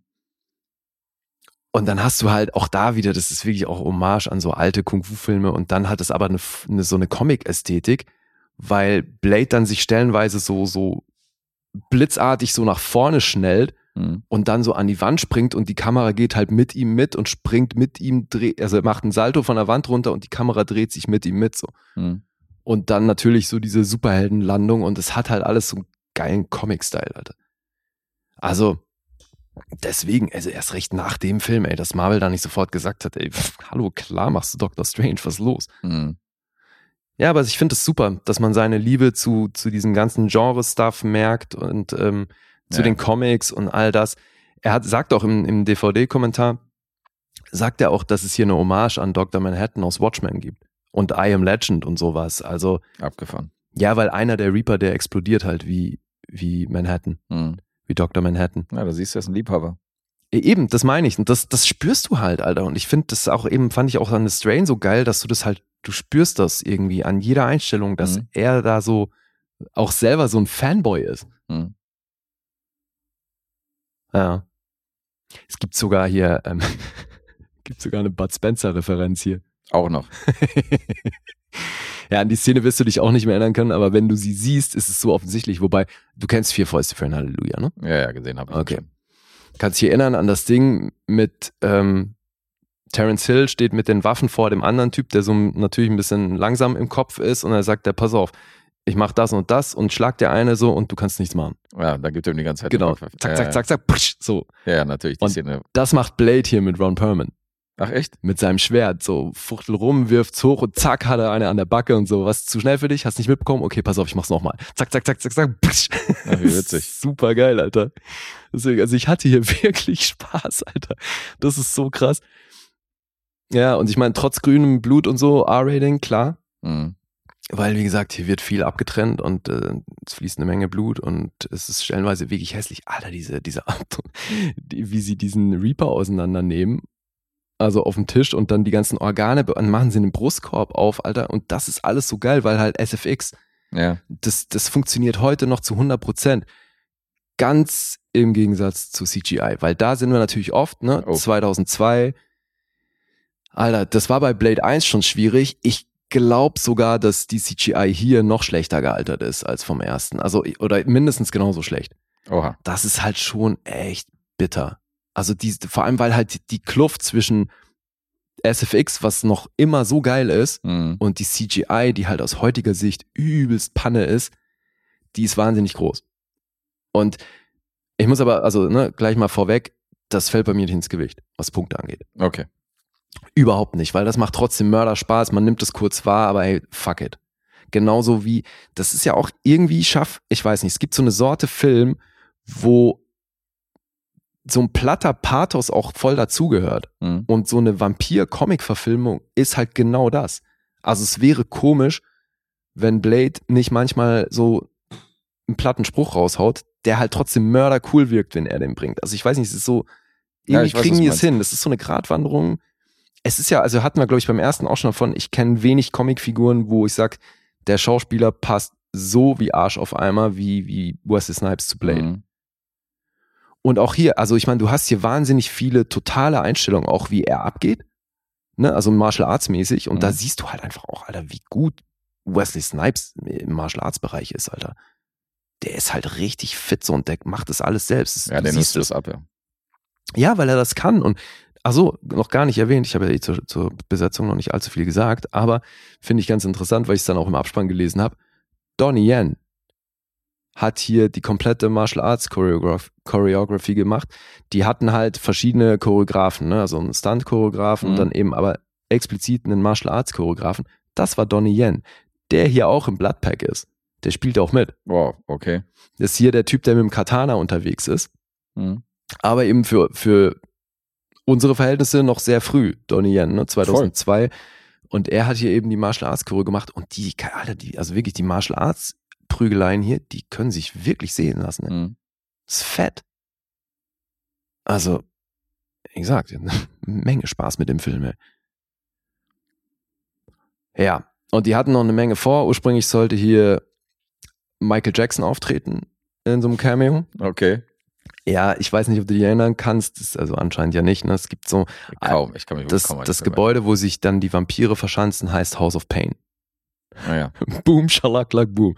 Ah, ja. ja. Und da gibt's so Fighting ein, Irish. da gibt's so einen äh, Vampir-Pimp. Mhm. Und der sollte ursprünglich von Michael Jackson gespielt werden. Okay. Haben Sie ihn gefragt oder war das jetzt nur so ja, ja, tatsächlich. Nee, der hatte Terminprobleme und deswegen, also hatte halt andere Dinge, Er Verpflichtungen und Okay. hat abgesagt. Und das wurde dann von einem tschechischen Schauspieler übernommen und schlussendlich wurde die Sequenz aber komplett rausgestrichen, weil das tatsächlich auch ein bisschen den Fokus von der Geschichte äh, äh, ähm, verlagert hätte. Mhm. Das wäre, ich glaube nicht, dass das gut gegangen wäre. Ja. Nee, weil, also in der Handlung ist ja dann so, dass dann eben dieser Reaper, der äh, muss gefangen werden oder weil er und die ganzen, die er dann kreiert hat, dadurch, dass er sie gebissen hat, weil die werden natürlich von Minute zu Minute werden das mehr. Mhm. Und ein anderer Antagonist in dem ganzen Ding ist aber natürlich noch so der Obervampir. Mhm. Den gibt's natürlich auch noch. Und den habe ich nicht erkannt, Alter. Damaskinos heißt die Figur. Der wird von Thomas Kretschmann gespielt. Thomas Kretschmann. Das hätte ich auch nicht mehr gewusst. Dann. Und das macht er richtig gut. Ja, Tim Curry hatten sie sich auch noch überlegt für die Rolle, aber Thomas Kretschmann ist es geworden. Mhm. Dann haben, gibt's noch die Figur der Nissa, das, die wird von Leonor Varela gespielt. Luke Goss ist hier Nomek, das ist der Ober ähm, Reaper. Mhm. Der war dann auch nochmal ein Hellboy. Und dann eben Ron Perlman, Donnie Yen, Matt Schultz. Was witzig ist, der hat im Blade schon mitgespielt. Da eine andere Rolle gespielt. Und hier ist er jetzt einer in dem Bloodpack. Ah ja. Ja, Gut, der ist halt auch. Tarantino teilweise in einem Film. Ja, okay, klar. Aber das ist jetzt wirklich, also mittlerweile wahrscheinlich schon auch ein recht großer Name, weil der halt auch in diesem Fast and Furious Franchise drin ist. Mhm. Aber hier, ja, ist halt so einer der Brechertypen in diesem Bloodpack. Ja. So, was kann ich noch erzählen? Äh, ach so, ja, dass sich Del Toro, der hat sich nicht sonderlich gut eben über David S. Goyer geäußert, weil er eben gesagt hat, dass manche Dialoge fand er halt zu erklärend. Also weißt du, ich kann voll nachvollziehen, was er meint, wenn du so Dialoge hast, die dem dümmsten Zuschauer auch noch erklären, was er gerade gesehen hat, damit das ja nicht übersehen hat. Mhm. Und dass er halt das äh, doof fand. Und hat dann auch gesagt, dass er halt einiges äh, von der CGI rückblickend nicht gut fand. Verständlich, offensichtlich. Ja, total. Also vor allem, also hier gibt's eine, so eine Schlusssequenz von Blade mit einer anderen Figur. Alter, Alter, die ist nicht nur schlecht von der CGI, sondern ist auch noch wahnsinnig cheesy. Mhm. Auf die hätten sie auf jeden Fall verzichten können. Oh je. weil die ist schon, ach ja. Nee, aber interessant finde ich, dass die ursprüngliche Idee von David Goyer war, dass hier einer der, der Endgegner oder der Antagonist des Films Morbius ist. Ah, der jetzt aktuell hier von Jared Leto dargestellt wird. Ja. Okay. Ja, rate mal, was Marvel dazu gesagt hat. Wahrscheinlich nein. Auch das wäre besser gewesen als das, was sie jetzt gemacht haben, Bestimmt, Alter. ja. Oh Mann, ey. Ja, nee, also Marvel hat das abgelehnt, weil da gab es tatsächlich schon damals den Plan, dass die aus Morbius so ein eigenes Franchise machen. Mhm. Ja, mal gucken, ob das jetzt noch passiert nach dem Jared Leto Desaster. Ja, und stattdessen dann eben halt dieser Nomek als, als Hauptbösewicht. Ja, aber es ist echt, also ist interessant, was das alles hätte werden können und so und wie es unter, unterm Strich geworden ist. Aber hey, ganz ehrlich, ich finde, Mhm. der Film wird viel zu selten erwähnt, wenn es um geile Filme in der Richtung geht. Weil ich hatte jetzt wirklich mit dem wieder meinen Mörder Spaß. Und ich meine, ich weiß ja nicht, ob du noch zu sprechen kommst darauf, aber der zweite Soundtrack von dem zweiten Teil war ja definitiv Hip-Hop-affiner als der erste. Da waren ja so Jada Kiss und Cypress Hill waren ja auf dem zweiten drauf. Ich hatte den auch als Album, als Vinyl gehabt. Ja. Und beim ersten ist ja besonders markant auch dieser Song von New Order, Confusion. Also Mhm. da war ja mehr so diese Techno-Beats. Hast du hier aber auch tatsächlich. Sind Also ja, weil die hatten natürlich, also weil diese in den Prag, dieses House of Pain, da wird auch übelst gefeiert und das Mhm. sind dann schon auch wieder ziemlich, äh, ziemliche Raves. Ah, okay. Weil hier habe ich Ähm, natürlich noch in Erinnerung, dass ja, da viele Hip-Hop-Beats Also Hip-Hop, viele von den Hip-Hop-Tracks kommen, weil halt Skat permanent kifft und dann siehst du ihn eben da so am Werkeln und parallel hört er eben Cypress Hill. Okay. Passt ja. Der kifft wirklich in jeder Einstellung, das ist so krass. Wake and Fried mit Gras. ja, genau. Wie war nochmal die, wie war noch die. Tagline von Wake and Fried? Ja, want a beer made? Ja, hier Mhm. so. One a shot. Ja. Aber mich hat's ein bisschen, mich so- hat's ein bisschen an Tanz der Teufel erinnert an die Rezension. Ich meine, ich habe ja die Rezension von dem zweiten Teil jetzt in der Support-Episode gebracht. Mhm. Und das war ja tatsächlich ein paar Wochen, nachdem ich die Serie zu Ende geguckt habe. Ich habe ja Ash vs. Evil Dead auch nur zwei, drei Monate davor zu Ende geguckt. Ah, okay. Und da habe ich auch den direkten Vergleich zu CGI. So, das hat mir, obwohl das CGI ganz geil ist, hat mir im direkten Vergleich war ich halt immer für das, für die Practical Effects Ja. so. Es ist halt immer noch eine, Hey, vor allem- Charme. Also, weil, wenn es gut gemacht ist, altert das nicht. Ja, eben. Das ist halt der Clou. Und lustig ist auch das mit dem Blut, was du meintest, weil die haben ja auch das Blut von den einzelnen Wesen und von den Dämonen haben die auch grün, blau, lila Ja, ja, gemacht. auch fürs Rating Fürs Rating. ging genauso schief. Nee, ging schief. Hat die nicht interessiert. Ist bei Trotzdem, beiden das trotzdem Gleiche. R-rated. Ja, weil ey, wenn du hier irgendwelche Körper aufschlitzt und Ja, auseinander nimmst und äh, Köpfe abtrennst und so, da kann das Blut noch so grün Ja, sein. ja, eben. Hilft nicht. Ja, ja, nee, also das ist wirklich so, dass ich auch an manchen Stellen dachte so, wow, okay, das ist passiert, das hatte ich so nicht auf dem Schirm, aber ich kann mir auch gut vorstellen, dass die Kinofassung damals wirklich an einigen Stellen geschnitten war. Hm? Möglich wär's. Also, weil das ist hier stellenweise, Alter, also wirklich Heavy Metal. Naja, ähm, willst du einen Bodycount wissen? Ja, schieß los. 110. 110, das ist ordentlich. ja, Also alles, was so dreistellig ist, da kann man schon mal einen Hut ziehen. deswegen, es geht hier gut rund. Geht eine Stunde 57 Minuten und die habe ich nicht gespürt. 100, was? Ach so, eine Stunde 57. Eine Stunde okay, alles 57 Minuten. klar. Das ist auch eine ordentliche Zeit. Ja, in meiner Erinnerung ist ja auch gut. Ich hatte Spaß mit Blade 2. Ich mochte den. Gutes Mhm. Sequel. Ja. Ja, und halt wirklich, also Del Toro, ich bin Fan, Mhm. wissen wir. Ja, bei mir durchwachsen. Finde ich alles geil. Gerade so, wenn dann diese, wenn dann diese klassischen Horror-Geistergeschichten gegangen ist, so da hier die Frau in Schwarz oder wie hieß der mit Jessica Chastain? Crimson Peak? Ja, den Nee, kenne die ich. Frau in Schwarz ist nicht von ihm, aber Crimson Peak ist, Crimson ich, von Peak ist von ihm. Den wollte ich nämlich nochmal sehen, weil, äh, nochmal, weil den kenne ich ja noch nicht. Ja, okay. Das war wiederum einer von seinen, auch, wo ich denke, ich hm, meine, ich kenne auch Mimic und Rückgrat des Teufels nicht. die habe ich auch beide noch nicht gesehen, seine Frühwerke. Weil also gerade durch Mimic sind ja sehr viele auf ihn aufmerksam geworden. Devil's Backbone wollte ich, den habe ich auch in meiner Wunschliste, da wollte ich mal sehen. Das ist, glaube ich, sein Debüt gewesen, oder? Nee, ich meine. Mimic war davor. Mimic war noch Ja. davor? Okay. Ziemlich sicher sogar. Ja, den muss ich auch noch gucken. Ja. Ja, aber eben, also gerade aus heutiger Sicht auch hier wieder, wenn du, sie- wenn du hier siehst, wer hinter der Kamera zugange war, das sind halt wirklich große Namen. Mhm. Also, das ist auch so, ne? Der Film hatte ein Budget von 54 Millionen. Mit Del Toro auf dem Regiestuhl und Goya als Autor Mhm. wäre das heute niemals machbar. Wahrscheinlich nicht. Hat anscheinend funktioniert. 155 Millionen sind draus geworden. Ich möchte hier echt eine Lanze brechen für Blade 2. Toller Film. Cool. Ja. Ach so, ein Ding kann ich noch erzählen, das ist vielleicht ganz witzig, äh, oder ja, witzig nicht. Über 30 Member of the cast and crew were temporarily blinded by the misuse of UV lights. Die haben hier diese, diese Autopsie-Szene, ne, habe ich jetzt schon mehrfach erwähnt. Mhm. Da kommen halt immer wieder diese UV-Lichter zum Einsatz, weil Scott hat so ein, hat so ein Licht entwickelt, wo die so einen Filter vorschieben können. Wenn sie den wegmachen, dann äh, brennst du halt die Vampire weg. Und da ist beim Dreh was schiefgegangen, Da sollte man nicht reingucken oder was direkt. anscheinend. Oha. Äh, haben sie mal kurz ein paar Leute erblindet. ist die Frage, was temporary ist. Ob das jetzt mehrere Wochen sind oder eher mehrere Minuten. Ja, Ich würde auf Letzteres tippen. Hm. Mann, wäre das witzig, wenn hier noch Michael Jackson aufgetaucht wäre. ja, aber ich glaube, es hätte wirklich was von der Handlung abgelenkt. Ja, finde ich auch. Das ist so wie Ed Sheeran bei Game of Thrones. Da fragst du dich, was soll das jetzt? Ja, eben. Ja, aber als Vampir-Pimp, also bestimmt eine gute Rolle. Vor allem zumal 2002 hatte der ja, hat ja auch nicht mehr viel Make-up Make gebraucht. Ja, das stimmt wohl, ja. Kann, kann durchgehen als Vampir. Ja. Lustig. Alright, die Zahlen. Mhm. 6,7 auf IMDb, Metascore 52.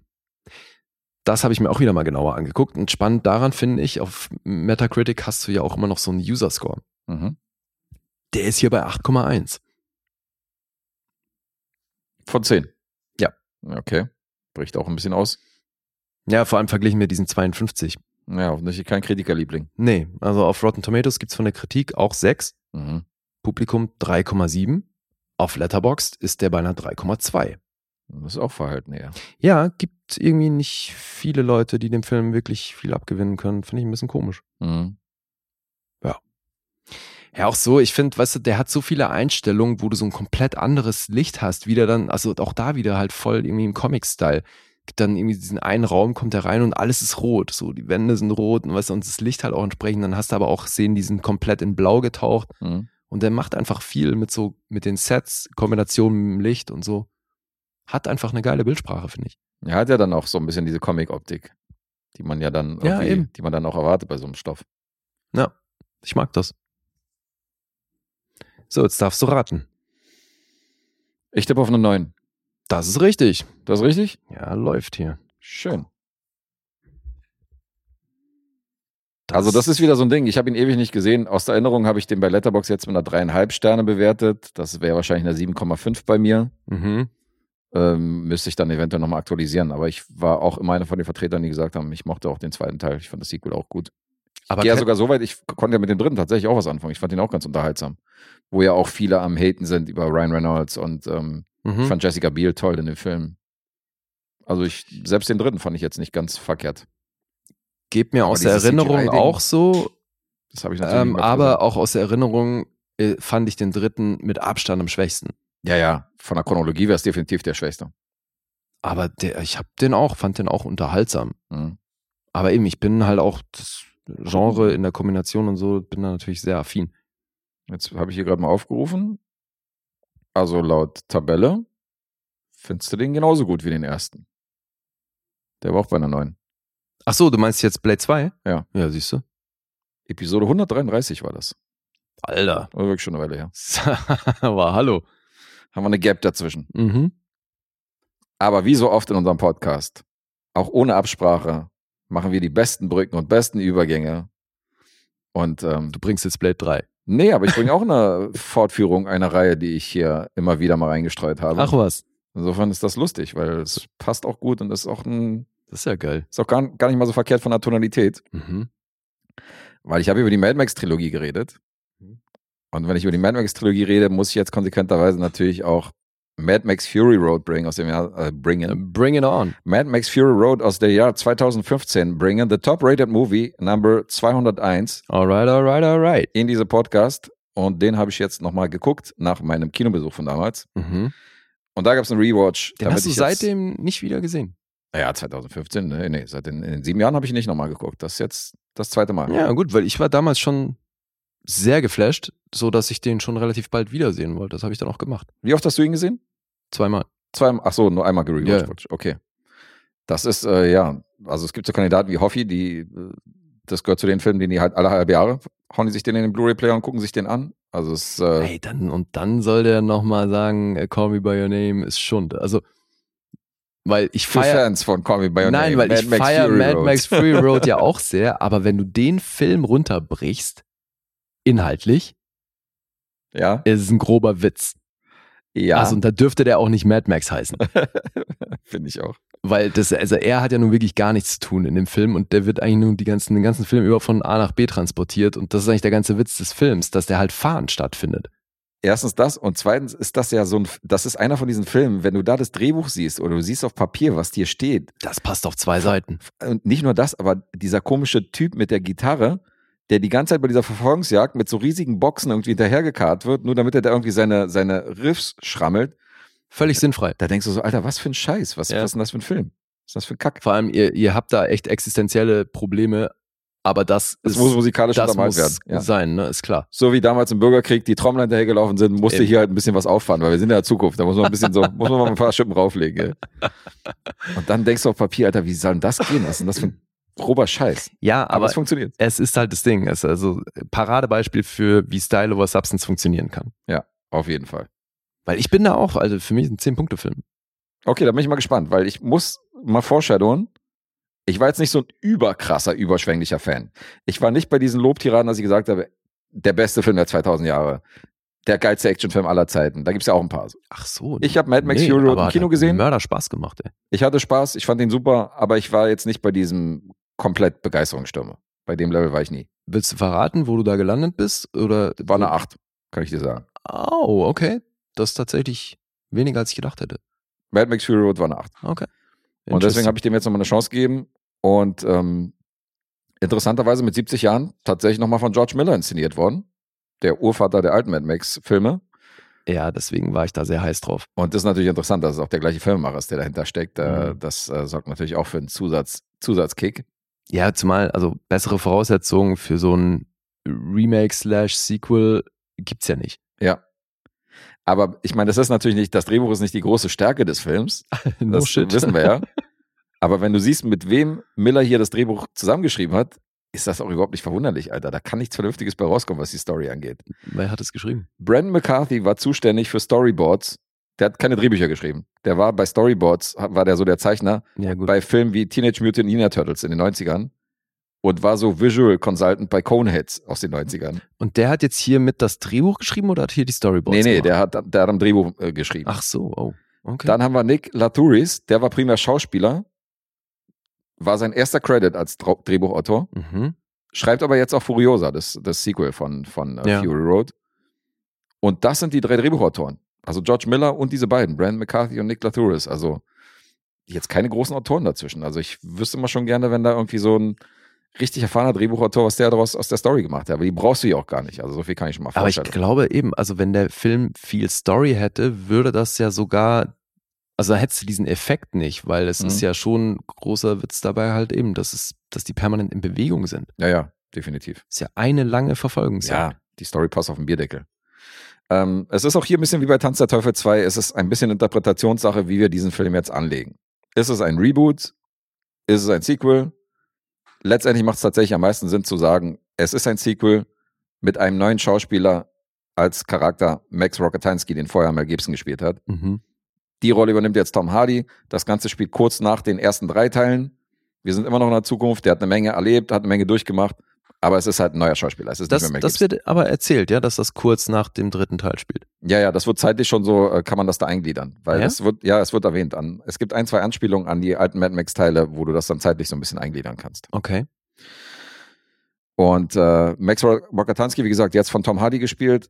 Mel Gibson wurde natürlich auch gefragt, also nicht gefragt, sondern Tom Hardy hat sich natürlich das Blessing von ihm geholt und Mel Gibson meinte, was soll ich dir erzählen? Ich bin viel zu alt, um jetzt noch den zu spielen, also viel Spaß, hau rein. Er war der Typ mit der Gitarre. Genau. Und äh, es geht um die Warboys, die nehmen am Anfang des Films den Rumtreiber Max gefangen. Der überschlägt sich mit seinem Auto, die klauen sein Auto, nehmen ihn gefangen und bringen ihn in deren ähm, Felsstadt. Und diese Felsstadt wird angeführt von, also ist so eine Stadt, die in so einem Felsen eingebaut worden ist, und die wird angeführt von Immortan Joe. Immortan Joe benutzt Menschen und Zivilisist, äh, Zivilisten als Blutbeutel für seine, für seine Warboys und für sein Volk. Das heißt, die zapfen, die ketten diese Menschen an und dann zapfen die denen so ein bisschen Blut ab, um äh, daraus so deren Energie zu speisen. Und Max ist in dem Fall der Blutbeutel von dem jungen Nax. Das ist ein Warboy gespielt von Nicholas Hoult. Durchaus auch mittlerweile ein Begriff.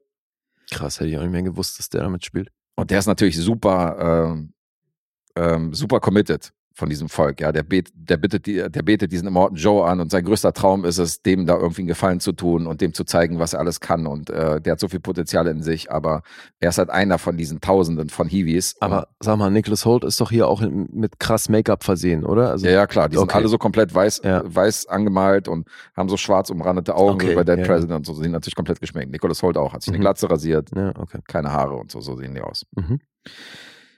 Und ähm, einer der Vertrauten von Immortan Joe oder beziehungsweise von den, ähm, einer der Vertrautinnen von Immortan Joe, wir müssen ja hier gendern, ist Imperatorin Furiosa. Imperatorin. Die Imperatorin Furiosa. Das heißt tatsächlich Imperatorin, das weiß ich. Nur, äh, Aber wenn sie Imperatorin ist, warum gibt es da noch jemand über ihr? ja klar, ihn. Ja, Und was hat er dann für einen Titel? Immortan Joe. er ist der Bürgermeister von den ganzen, von den ganzen Haufen Also, von dem Laden. Alter, also wenn der Bürgermeister über dem Imperator steht, da, da läuft aber ordentlich was schief. Auf jeden Fall ist er von der Chronologie ganz oben. Sie ist ihm immer noch unterstellt, das kann ich sagen. Und sie heißt halt Imperatorin Furiosa. Ja, finde ich abgefahren. Habe ich mir nur noch nie Gedanken darüber gemacht, warum die diesen Titel trägt. Keine Ahnung. Gespielt von Charlize Theron. Stell nicht so viele Fragen, Junge. Ja, erzähl mal. Dafür, dass die auf den Bierdeckel passt, äh, redest du schon ganz schön lang. Imperatorin Furiosa wird rausgeschickt, um Rohstoffe einzuholen. Weil wir wissen immer noch, Wasser ist komplett Mangelware, Benzin auch. Und die soll da ein bisschen was einholen. Was gibt's denn jetzt? Nee, Hauptsache Strom für einen Verstärker ist da, Alter. Hauptsache Strom für den Verstärker ist da. Das ist viel Das wichtiger. meinte ich ja vorhin, ey. Das ist irgendwie so Panne. Stimmt, Alter, wie. Okay, darüber will ich nicht nachdenken. Ja. Äh, was wir nicht wissen oder was wir dann kurz danach erfahren, Furiosa verfolgt eigene Pläne und will die Sklavinnen von Immortan Joe, die auch in dieser Feldstadt da äh, gefangen genommen werden und mehr so als, als äh, von wegen, bringen wir meine Kinder zur Welt oder hier, ähm, ich habe mal Spaß mit den Sklavinnen, die werden da als Sexobjekte gehalten. Die werden in dem Wagen, in so einem eingebauten Untergeschoss, will sie die nämlich rausschmuggeln und ins grüne Land bringen. Das grüne Land ist nämlich so das Paradies, wo die hin sollen. Und das ist zum Beispiel auch krass, wer von diesen, wer von diesen Damen da, wie die besetzt worden sind, weil das sind mittlerweile auch richtig große Namen, Alter. Da ist Zoe Mhm. Kravitz dabei. Ja. Da ist Rosie Huntington Whiteley dabei, hier die Gattin von Jason Priestley. Riley Keough ist definitiv Heißt ein sie Name. Whiteley? Ja, Whiteley. Ich dachte Whitley. Whitley könnte auch sein. Weiß ich nicht. Naja, T-E-L-E-Y. Ja. Jetzt hat Whiteley ausgesprochen. Whitley wäre das eh halt ein bisschen überflüssig. Whitey Man. Ja, lass uns jetzt da nicht wieder Nee, festhalten. nee, alles gut. Ja, aber das, ja, das hieß es aber, haben, haben die damals nicht auch schon so ein bisschen damit geworben? Naja, weiß ich nicht, aber ich fand schon krass. Also wer hier, das sind ja mehr so St- Staffage. So Ja, voll. Weißt du? Dann haben wir neben Riley Keough haben wir noch Abby Lee, die habe ich jetzt in Lovecraft Riley Country gesehen. dabei. Riley Keough, Ja. Abby Lee aus äh, Lovecraft Country. Mhm. Und die, die jetzt nicht so bekannt ist, ist Courtney Eaton. Das ist die fünfte im Bunde. Mhm. Und die sollen rausgeschmuggelt werden in dieses grüne Land. Und relativ früh sehen, sieht die Besetzung der Warboys und Immortan Joe und seine Ausgucker von dieser Feldstadt, checken die, dass die eine ganz andere Strecke fährt und dass die irgendwann mal abzweigt. Mhm. Und dass die nicht in Richtung dieser Benzinreserven fährt, sondern dass die irgendwo anders hin will. Und das ist unabgesprochen und die wissen nicht, was da abgeht und setzen sich dann in die Fährte. Und dann erfahren die, dass Immortan Joe verraten werden soll durch diesen, dadurch, dass die halt irgendwie von der Strecke abgeht und setzen sich da in die Fährte. Und jetzt geht diese besagte Verfolgungsjagd los. Und es geht darum, die Frauen zurückzuholen. Weil der Morton Joe merkt natürlich auch, dass seine, seine äh, Spielgefährtinnen da entführt worden sind, dass die nicht mehr da sind. Und jetzt schickt er da seine ganze Armee los, die zurückzuholen. Und ganz vorne, sehr motiviert und sehr eager, dem zu beweisen, dass er auch ein krasser Soldat ist, ist natürlich unser Kumpel Nax. Mhm. Und der nimmt seinen Blutbeutel mit in Form von Tom Hardy. Der noch in diesem, zu diesem Zeitpunkt ist er noch an ihn, an ihn gekettet. Und ähm, der macht sich da auch auf zu dieser, zu dieser Hetzjagd auf diese Damen. Das ist die Story. Ja. Und das ist mit sehr viel Detailliebe inszeniert, äh, inszeniert und laut eigener Aussage 90% Practical Effects, was tatsächlich hinkommt, weil was die hier reingesteckt haben an, äh, an Effekts, die nicht aus dem Computer kommen, ist wirklich der Hammer, Alter. Und das macht diesen Film halt wirklich was aus. Ja, auch diese ganze Akrobatik, wie die da zwischen den Autos hin und her springen mit ihren Stäben und so, das ist schon geil. Ja, ja, der hat einfach mal hier Stuntleute von Cirque, also hier Ja, so Stuntleute von Soleil. Cirque du Soleil geholt und hier Olympia-Athleten. Mhm. Die hat wirklich, wirklich Turner, die schon Medaillen geholt haben. Die sind hier teilweise für die Stunt zuständig und springen hier von links nach rechts. Und das Ja. siehst du. Ja. Und die haben 150 Fahrzeuge extra gebaut für diesen Film. Und die ganzen Requisiten, halt, jedes Lenkrad hat halt so eine bestimmte, so ein bestimmtes Merkmal, dass da so ein Skelett irgendwie, so ein Totenschädel eingebaut worden ist oder irgendwie, dass so ein Gegenstand umfunktioniert worden ist, den die irgendwann mal ausgegraben haben. Und das war irgendwann mal vor hunderten von Jahren war das mal ein Wecker. Und jetzt ist es halt irgendwie, Hm. jetzt ist es an dem Helm dran oder so. Weißt du, das ist, Ja. das ist krass. Das ist geil. Und auch irgendwie super spannend, wenn du dir überlegst, wie weit die gekommen sind von Mad Max 1, ne? Ja. Also wie dieses Wasteland, damals halt echt, mussten sie es voll runterfahren aus Budgetgründen und das wird dann immer krasser. Ja, ja, jetzt ist es natürlich richtig groß mit dem Budget und dem, äh, und dem, was die hier aufgefahren haben, ist natürlich ein, und der hat halt, also du siehst halt hier richtig so, du siehst jeden Euro, der hier drin steckt, also ist ein Blockbuster vom Feinsten. Und man muss schon sagen, also wenn man so zurückblickt, denkt man so, welcher Bombast-Action-Film kommt an Mad Max Fury Road ran, der letzten 10, 20 Jahre, weißt du, das sucht schon seinesgleichen. Das ist wirklich ein großer Blockbuster, der halt nur auf dieser Action basiert und ähm, das ist schon krass. Hm. Also macht man nicht mehr allzu viel in dieser Art heutzutage. Das klingt ja fast so, als hätte dir jetzt besser gefallen als damals. Das musst du dann entscheiden am Ende der Rezension. Ja. Aber ich weiß hier einiges zu schätzen, definitiv. Und ähm, habe hier einige Sachen noch gesehen, die ich vielleicht bei der Kinoauswertung nicht gesehen habe. Wie zum Beispiel? Und naja, so dass ich dieses, diese ganze Welt und die Detailliebe zum Beispiel, was ich jetzt hier mehr zu schätzen. So. Da Ah ja? habe ich halt mehr Okay. auf den Film geachtet. Und wenn du jetzt wirklich den Film nimmst und du nimmst die Prämisse und du nimmst die Handlung und die Story und du guckst hier, worum es hier geht, dann ist das echt ein sehr, sehr generisches Ding. Mhm. Aber die Detailliebe und die Stunts und das, was die gebaut haben für diesen Film und die Welt, die die erschaffen haben und dass die CGI nur genutzt wird, um jetzt zum Beispiel, um jetzt die Welt gerade so vom Color Grading irgendwie bläulich zu machen oder so, weißt du, das war ja und kaum für die, Naja, kaum für dieser, die Stunts. dieser Effekt, das war ja ein Linsending. Das haben die ja mit dieser Invertierung gemacht. Also, dass die, Ja, um diese Nacht zu erzählen, dass in diesem Blau-Look haben die ja beim hellsten Tageslicht gedreht. Ja, ja, genau. Die Nachtszenen sind ja auch tagsüber ja. umgekehrt. Aber das ist, ähm, aber die haben das CGI tatsächlich weniger, um irgendwelche Explosionen zu machen, ja, ja. sondern wirklich nur jetzt, um eine Krähe irgendwo einzufügen oder so, Mhm. weißt du, das war das CGI, um im Hintergrund irgendwie drei Krähen fliegen zu lassen. So. Das ist halt das Ding, das will ich sagen. Das ist halt, Mhm. also CGI ist hier wirklich zu vernachlässigen, weil diese 10%, die hier CGI sind, bezieht sich halt null auf die Stunts, die man sieht. Und das ist halt krass. Und das ist Mhm. halt Handarbeit und das weiß ich zu schätzen. Also du hast ja selbst so eine Rentnertruppe, die dazu kommt, diese Rentnerin, die denen da zu Hilfe kommen, Mhm. die machen ihre Stunts alle selbst. Selbst diese Omis. Krass. Das ist voll krass. Ja. Ich frage mich nur, warum du das damals nicht so, warum dich das damals nicht auch schon so beeindruckt hat, weil im Kino fand ich das wahnsinnig. Ja, ja, ist schon, ist schon, ist ein geiler Ritt gewesen. Ich bin da rausgekommen und fand's, fand's alles cool und hab gesagt, es ist ein geiler Film. Aber so, äh, von wegen, Alter, der geilste Film der letzten 20 Jahre, so wie manche da rausgekommen sind, da waren bei mir andere Kandidaten, wie There Will Be Blood und Watchmen und Co. Also, da war Mad Max jetzt so ein Ding, das ich gesagt habe, ist cool. Ja, aber jetzt sagst du, es wird schwierig, einen vergleichbaren Film zu finden. Ja, stimmt schon. Der hat schon jetzt definitiv noch einen anderen Status. Jetzt hast du den aber verglichen mit There Will Be Blood und sowas, was natürlich ein schwieriger Vergleich ist. Ja, aber, Aber- ich will nur sagen, dass es Momente gab, wo ich aus dem Kino kam und komplett von den Beinen, von den Socken gerissen war. Hm. Weißt du? Und Mad Max Fury Road gehörte nicht dazu. Das. Interesting, ja. Deswegen auch die acht Punkte. Das war für mich so ein cooler Film, war Mhm. super, acht Punkte, bin super unterhalten, alles fein. Hm. Weißt du? Aber wenn ich, als ich dann gehört habe, so dieses zehn Punkte und bester Film, da bin ich nicht. Also da war ich zumindest nicht. Ja. Jetzt da bin, musst du dann entscheiden. Ja. Ähm, dann ganz interessant, diese Buzzards, das ist so eine Räuberbande, mit denen die vorher den Deal macht, dass sie so einen Benzindeal mit denen hat und die wollen die natürlich dann übers Ohr hauen. Ähm, die sollten natürlich in einer anderen Sprache reden. Mhm. Und in der deutschen Synchro, wenn du die äh, Mad Max Fury Road anguckst, reden die Russisch. Ah ja? Und in der russischen wie- Version wiederum reden die Deutsch. das ist genau umgedreht. Und im Original? Im Original reden die, so, äh, reden die Englisch, so ganz normales Englisch. Aha. Ja, also mit so einem harten Dialekt, mit so einem Akzent, was so, an, was so klingt, als wenn da, als wenn es Rumänen wären, so ein bisschen. Mhm. Aber die reden trotzdem Englisch, du verstehst die. Glaub ich zumindest, oder? War Lustig, was, was die manchmal in der Synchro sich da einfallen lassen. Nee, ich glaube, es war Englisch, oder? Nicht, dass ich jetzt Scheiß erzähle, vielleicht war es auch untertitelt in dem Moment. Ich glaube, es ist Englisch. Ich glaube, die reden eine Sprache. Okay. Die Buzzards. Dann können wir noch erwähnen, dass äh, Therons Idee war, das, sich den Kopf zu rasieren. Weil die wollte mal irgendwie, die hat gesagt, so Alter, die sind da die ganze Zeit in der Wüste am Drehen. Also die Dreharbeiten äh, fanden in Namibia statt, größtenteils, und Südafrika. Insofern harte Temperaturen. Also hat sie gesagt, rasiert sich den Kopf. Das führte dazu, dass sie ähm, ein bisschen Überschneidung hatte für ihren, für ihren darauffolgenden Film, nämlich Million Ways to Die in the West, den du hier hattest. Mhm. Und deswegen trug sie da eine Perücke.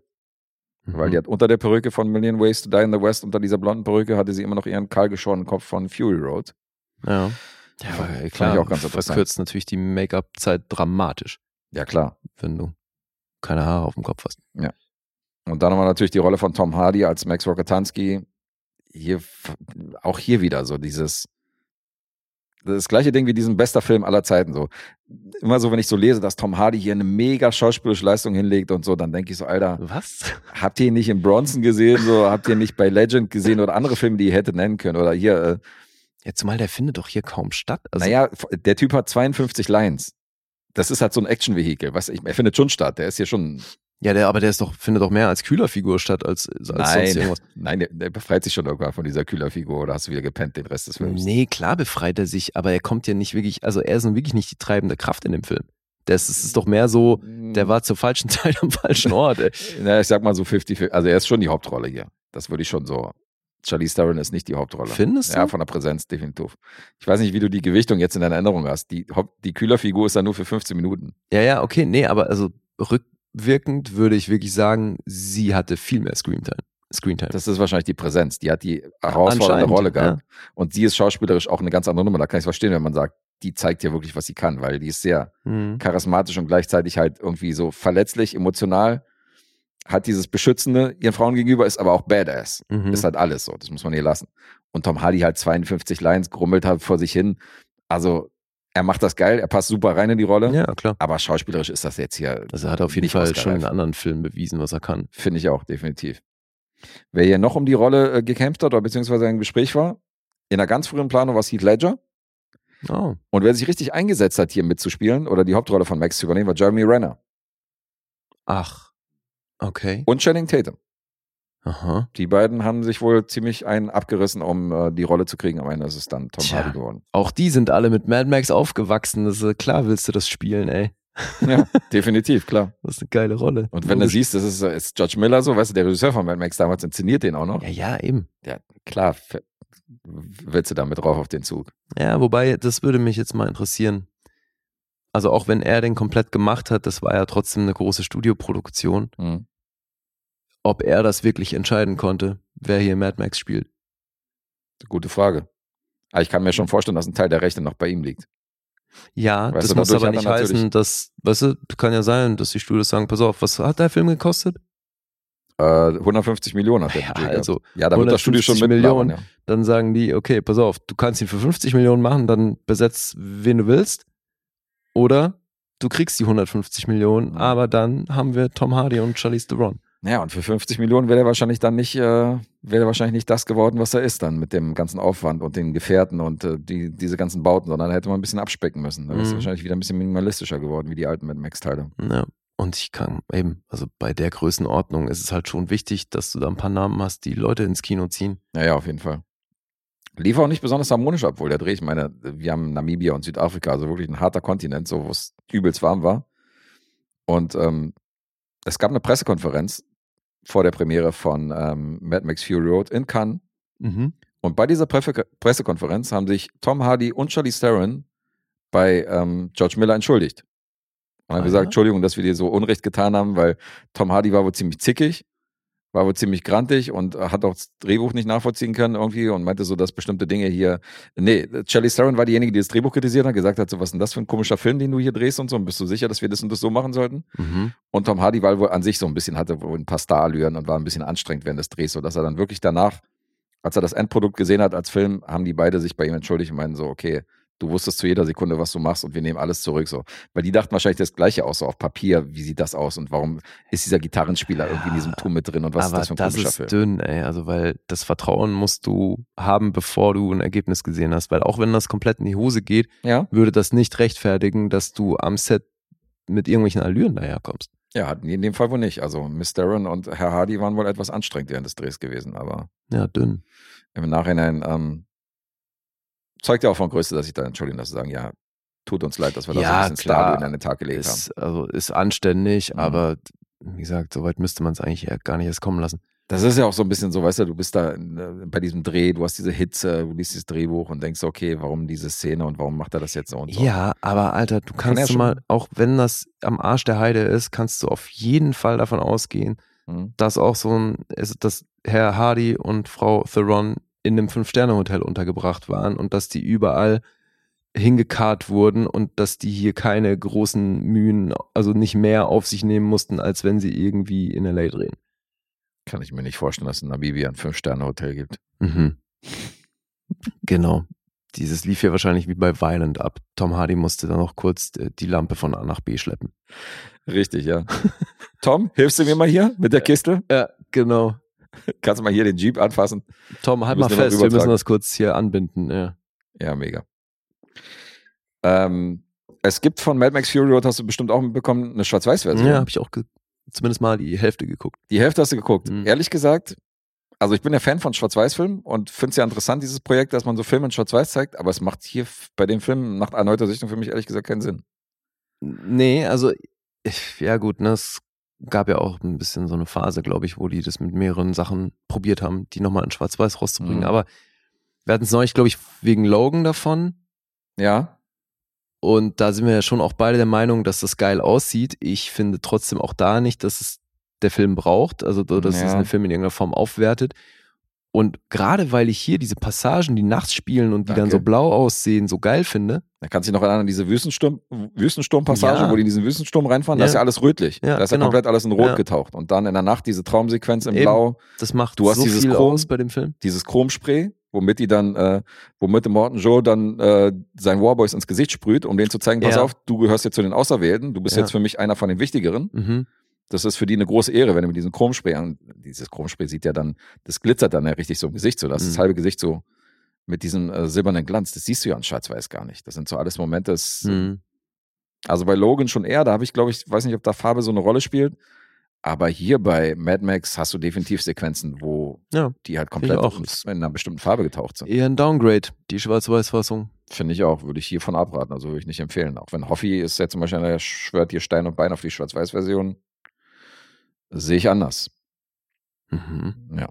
Ja gut, vielleicht, wenn du den wirklich oft gesehen hast, ne, dann kannst du dem auch in Schwarz-Weiß eine Menge abgewinnen. Vielleicht so. Weiß ich nicht. Ja, Hoffi to the Rescue können wir sowieso, können wir, können wir sowieso uns in die Haare schmieren. kommt ja meistens nur Scheiße raus, wenn der mit Hoffi to the Rescue als Hashtag kommt. Ach komm, nee, ich bin schon auch, wie gesagt, ein großer Fan von dem Film. Ja, Und du ja anscheinend auch. ich bin auch Fan. Also der DOP, John Scale, wurde extra aus der Pension geholt, um diesen Film zu inszenieren. Der hat tatsächlich, Klingt lustig. der hat sich zurückgezogen. Ja, der hat 2010 seinen letzten Film gemacht. Da sind jetzt fünf Jahre dazwischen. The Tourist war sein letzter Film. Oh. Kein sehr ruhmreicher Abgang. Und auch kein guter Abstieg, für, äh, kein guter Abgang. So, mit dem willst du nicht aussteigen, meine ich. Nee, das stimmt. Da hat er sich wahrscheinlich dann auch gedacht und ist dann noch zurückgekommen für Mad Ja. Max Fury Road. Aber es klingt halt immer Hey, so, als müssen DOP sie den ist auch im geil, Rollstuhl ans Set karren. So. Ja, so ein bisschen. Das ist aber auch geil, der, der, der Sprung zu Mad Max von The Tourist. So. Mhm. Der Kameramann von The Tourist, das ist genau der richtige, den wir brauchen für Ja. Mad Max Fury Road. Den holen wir, holen wir nach Afrika. Aber ich wollte ihn nochmal erwähnen. tolle weil, Bilder gemacht. Ja, ich wollte ihn nochmal erwähnen, weil der DP ist hier schon definitiv eine Erwähnung wert. Das äh, wahnsinnig epochal in Szene gesetzt. Auch der Score und äh, die Bilder. Also es Mhm. ist schon ein sehr dynamischer Film, muss man mal sagen. Und ist am Ende natürlich neben den Top-Rated Movies, die ich genannt habe, ist auf der Top 250 Narrative bei IMDb. Äh, bei IMDb bei Letterboxd. Der ist auf der Schneiderliste. Und er hat einfach mal zehn Oscar-Nominierungen kassiert, was viele zum Teil überrascht hat aufgrund des Genres. Und hat ganze sechs Oscars gewonnen. Mad Max Fury Road. Ja, alle, Sechsfache alle Oscar-Preisträger. technisch halt, ne, klar. Ja, ja. War Mhm. natürlich auch als bester Film und so nominiert, hat er nicht bekommen. Aber trotzdem, durch so als, als äh, Film äh, prämiert mit sechs Oscars zu bezeichnen, das ist schon ordentlich. Kann man machen. Budget habe ich erwähnt, 150 Millionen, hat 375 Millionen eingespielt. Insofern war das auch sehr erfolgreich und das äh, bringt uns zum nächsten Projekt aus der Mad Max-Reihe. Da kommt nämlich ein Prequel raus, was ich erwähnt habe, Furiosa. Ja, das haben sie direkt nach dem Film angekündigt. Finde ich ein bisschen, also die Besetzung ist seltsam, weil das ist natürlich jemand, der extrem angesagt ist, aber Anya Taylor-Joy spielt dann quasi die junge Charlize Theron in dem. Ach, die springen so weit zurück in der Handlung. Prequel. Okay. Schade. Ja. Naja, was heißt so weit? Also Naja, du, ich dachte, ich finde, die halt, die ist zu halt alt, nur, um halt eine junge halt- Charlie Theron zu spielen, so, weißt du? Die ist ja, da sind ja, da ist jetzt nicht so ein Gap dazwischen, finde ich. Naja, zwischen Anya Taylor-Joy und Charlize Theron sind auf jeden Fall 20 oder mehr Jahre. Ja, aber findest du nicht, dass eine Charlize Theron mit 45 schon so aussehen müsste wie eine 25-jährige? Anya Taylor-Joy, das ist ein ganz anderer Was? Typ, das will ich damit sagen. Wenn Anya Taylor-Joy jetzt eine 80-jährige Charlize Theron spielen würde, das wäre fein. Aber eine, die 20 Jahre älter ist, da finde ich ich finde es ein bisschen abstrakt. Aber wenn wir hier Tom Hardy in der Rolle von Max Rokatansky kaufen, dann ist das wieder für mich fein. Also ist in Ordnung. Weißt du nicht, was ich meine? Nicht so wirklich. Naja, Anya Taylor-Joy spielt Charlize Theron in jung. Charlize Theron selber ist aber noch ziemlich jung mit 45 oder weiß nicht, wie alt die ist. Das meine ich. Das finde ich halt komisch. Weil der, ach so, Die ist ja keine 14. okay, jetzt weiß ich, was du meinst. Ja. Mhm. Das finde ich Du halt meinst, seltsam. weil sie sie in einem Alter spielt, wo, spielt, wo Charlize Theron eigentlich schon aussehen müsste wie Charlize Theron. Richtig, Jetzt, alles klar. genau, darauf wollte ich hinaus. Okay. Aber ich habe gerade gedacht, ich meine, Tom Hardy hat hier eine Rolle übernommen von Mel Gibson, da ist kein größerer komplett Abstand ohne Sinn dazwischen. und Handlung, genau, inso, insofern ähm, drauf geschissen. Ja, aber da bin ich auch mal gespannt, weil so typmäßig, Ja, vor allen Dingen auch so eine Action-Heroin, das, Ja. da sehe ich sie noch nicht, ehrlich gesagt, aber ich lasse mich überraschen. hm. Die ist ein It-Girl und die ist eine gute Schauspielerin, ohne Frage, Aber, aber aber wie hieß denn die andere Blonde, die auch immer so mal so, die ähm, bei Guns Akimbo mitgespielt hat? Samara Weaving. Ja, Mann. Hm. Die bringt ja dieses Taffe auch irgendwie schon mit. So, Aber- jetzt weiß ich nicht, ob die optisch nah Ja, genug stimmt. an Charlize Theron rankommt, aber Aber das ist ein gutes Beispiel, weil ich meine, die ist weil die ist ja ähnlich alt wie Anna Taylor na, Joy. ähnliche Physis vor allen Dingen. Das sind beides jetzt nicht so eine Tiere, so, weißt aber ich finde, die bringt halt dieses Taffe irgendwie mehr mit wie eine, Mhm. als eine Anya Taylor Joy. Aber gut, die ist natürlich mittlerweile ein großer Name und logisch. Klar, eben. Deswegen macht die Besetzung schon Sinn. Ja, wir sind gespannt, wir gucken uns das an. Aber sonst weißt du noch nichts über die Besetzung? Äh, Also wer da noch mitspielt? Doch, ich habe irgendwas noch gehört, wer da noch mit bei ist und hab dann auch noch mal, war dann auch noch mal überrascht. Weil zum, also zum Zeitpunkt, als ich das mitbekommen habe, dass die eben ein Prequel machen wollen, da war noch niemand gesetzt. Deswegen ist es schon eine Weile her. Chris Hemsworth ist noch gesetzt. Ach, okay, ja gut, aber Neben siehst, ihr. dann wird das entsprechend groß aufgezogen. Ja, aber auch wieder George Miller. Hm. Und ähm, ja, aber dann kann man davon ausgehen, dass der nicht weniger als 150 Millionen kostet. wahrscheinlich nicht, nee. Gleiche Autoren, gleicher Regisseur. Und ich meine, der erste Mhm. war ein Erfolg, insofern werden sie ihm äh, nicht weniger Millionen dafür Ja. geben. Denke ich eben auch. Ja, okay. Okay. Okay, Budget. Erwartete 168 Millionen. Siehst du? Steht hier nochmal 18 Millionen draufgelegt hier im Gegensatz zu Fury Road. Hm. Also ich gehe mal davon aus, dass es hier auch ein paar Schauwerte geben wird. Ja, anzunehmen. Anzunehmen. So, dann, jetzt darfst du auch nochmal ein Fazit raushauen. Ähm, deine Vermutung war nicht so verkehrt von vorhin. Ich habe hier, ich wusste jetzt diese ganze Welt zu schätzen, diese ganzen Details, die hier eine Rolle spielen. Ich habe drüber nachgedacht, wie viel vergleichbare Filme eigentlich rauskommen in den letzten 10, 20 Jahren äh, in dieser in diesem Fahrwasser von Mad Max, weißt du, weil in den 80ern hast du natürlich viele so eine Filme gehabt, Ja. die sowas wie Conan und so, die bei weitem natürlich nicht diesen Mhm. Bombast waren oder die technisch natürlich nicht auf der Höhe waren, aber dass man im Jahre 2015 einen Film in dieser Art dreht, da gehören schon Eier dazu. Mhm. Und ähm, Ja, aber ich glaube, das ist vielleicht geil. schon vergleichbar, zumindest mal mit dem zweiten Mad Max oder so, weil der ja schon auch einen riesen Impact hatte damals, ja, ja, klar. zumindest so unter Filmfans. Ja, ja, das auf jeden Fall. Ich bin ja sowieso Fan von der ganzen Reihe, hat man ja hier gehört. Also außer jetzt Mad Max 3, den fand ich ein bisschen dünner, aber ansonsten ist das schon, ist das schon ein geiles Setting. Und mein zweiter Film heute, wo ich sage, Australien ist das Arschloch der Welt. Also insofern sind wir da wieder gelandet. Und was sich heute Fright. auch irgendwie durchzieht, ist, dass wir Filme haben, wo die Besetzung aus heutiger Sicht voll krass ist. Oder Ja. war das in der letzten Episode? Das ist, jetzt bringe ich schon wieder Dinge durcheinander hier. Ja, gute Frage. Das verschwimmt alles bei so, bei diesen ganzen Episoden, die Ja. wir rausbringen bei so einem Outfit. Nee, aber stimmt, bei, bei Phoenix war das ja auch so. Ja, ja, hast recht. Hat man öfter mal. Ja. Ja, selbst Nicholas Holt und so sind ja mittlerweile echt schon gute Namen. Mhm. Ja, dann nenne ich mal die Punkte, würde ich sagen. Reicht dir das oder willst du noch, hast du noch eine Nachfrage? Das wird raten, ne? Also, so oder so. Gib alles. Ja. Äh, IMDb 8,1. Metascore 90, Alter. Rotten Tomatoes 8,6. Vom Publikum ist 4,2 und Letterboxd äh, ist hier auch bei einer, bei einer gloriosen 4,1. Hm. Bei einer furiosen 4,1 hätte ich sagen müssen. Scheiße. Hätte sich angeboten. Ja, aber dass der Film viele Fans hat, liegt auf der Hand. Mhm. Das ist jetzt verdammt schwierig, tatsächlich. Weil Du weißt sogar meine Punkte vom ersten Mal. das macht's aber nicht gerade einfacher. Wie viel darfst du verkacken? Äh, ich habe bisher null, du hast einen halben, also das. Also ähm, halben Punkt heißt unentschieden und Mhm. ein Punkt heißt ich gewinne. richtig. Okay. Ja, das Problem ist, also dass du noch bei 8 bist, glaube ich nicht, aber damit ist halt zwischen 8,5 und 10 alles drin. Das ist viel Spielraum, hier zu verkacken.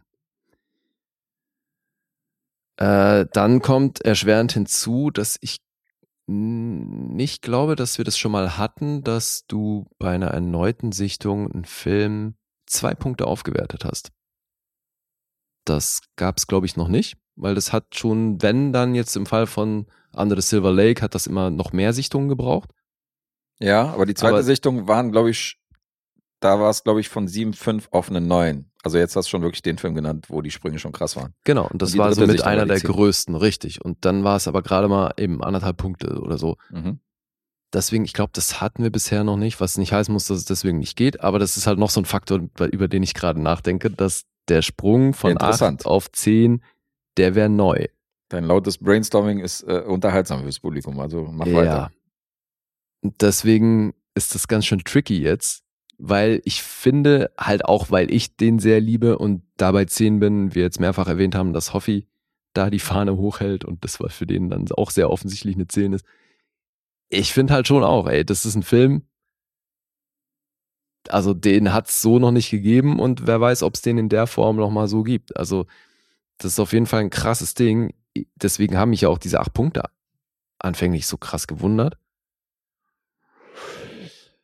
Aber könnte natürlich auch sein, dass du jetzt sagst, naja, eben also aufgrund fehlender Handlung und so ähm, bin ich hier nur bei neun oder neuneinhalb. Aber ich sag trotzdem zehn.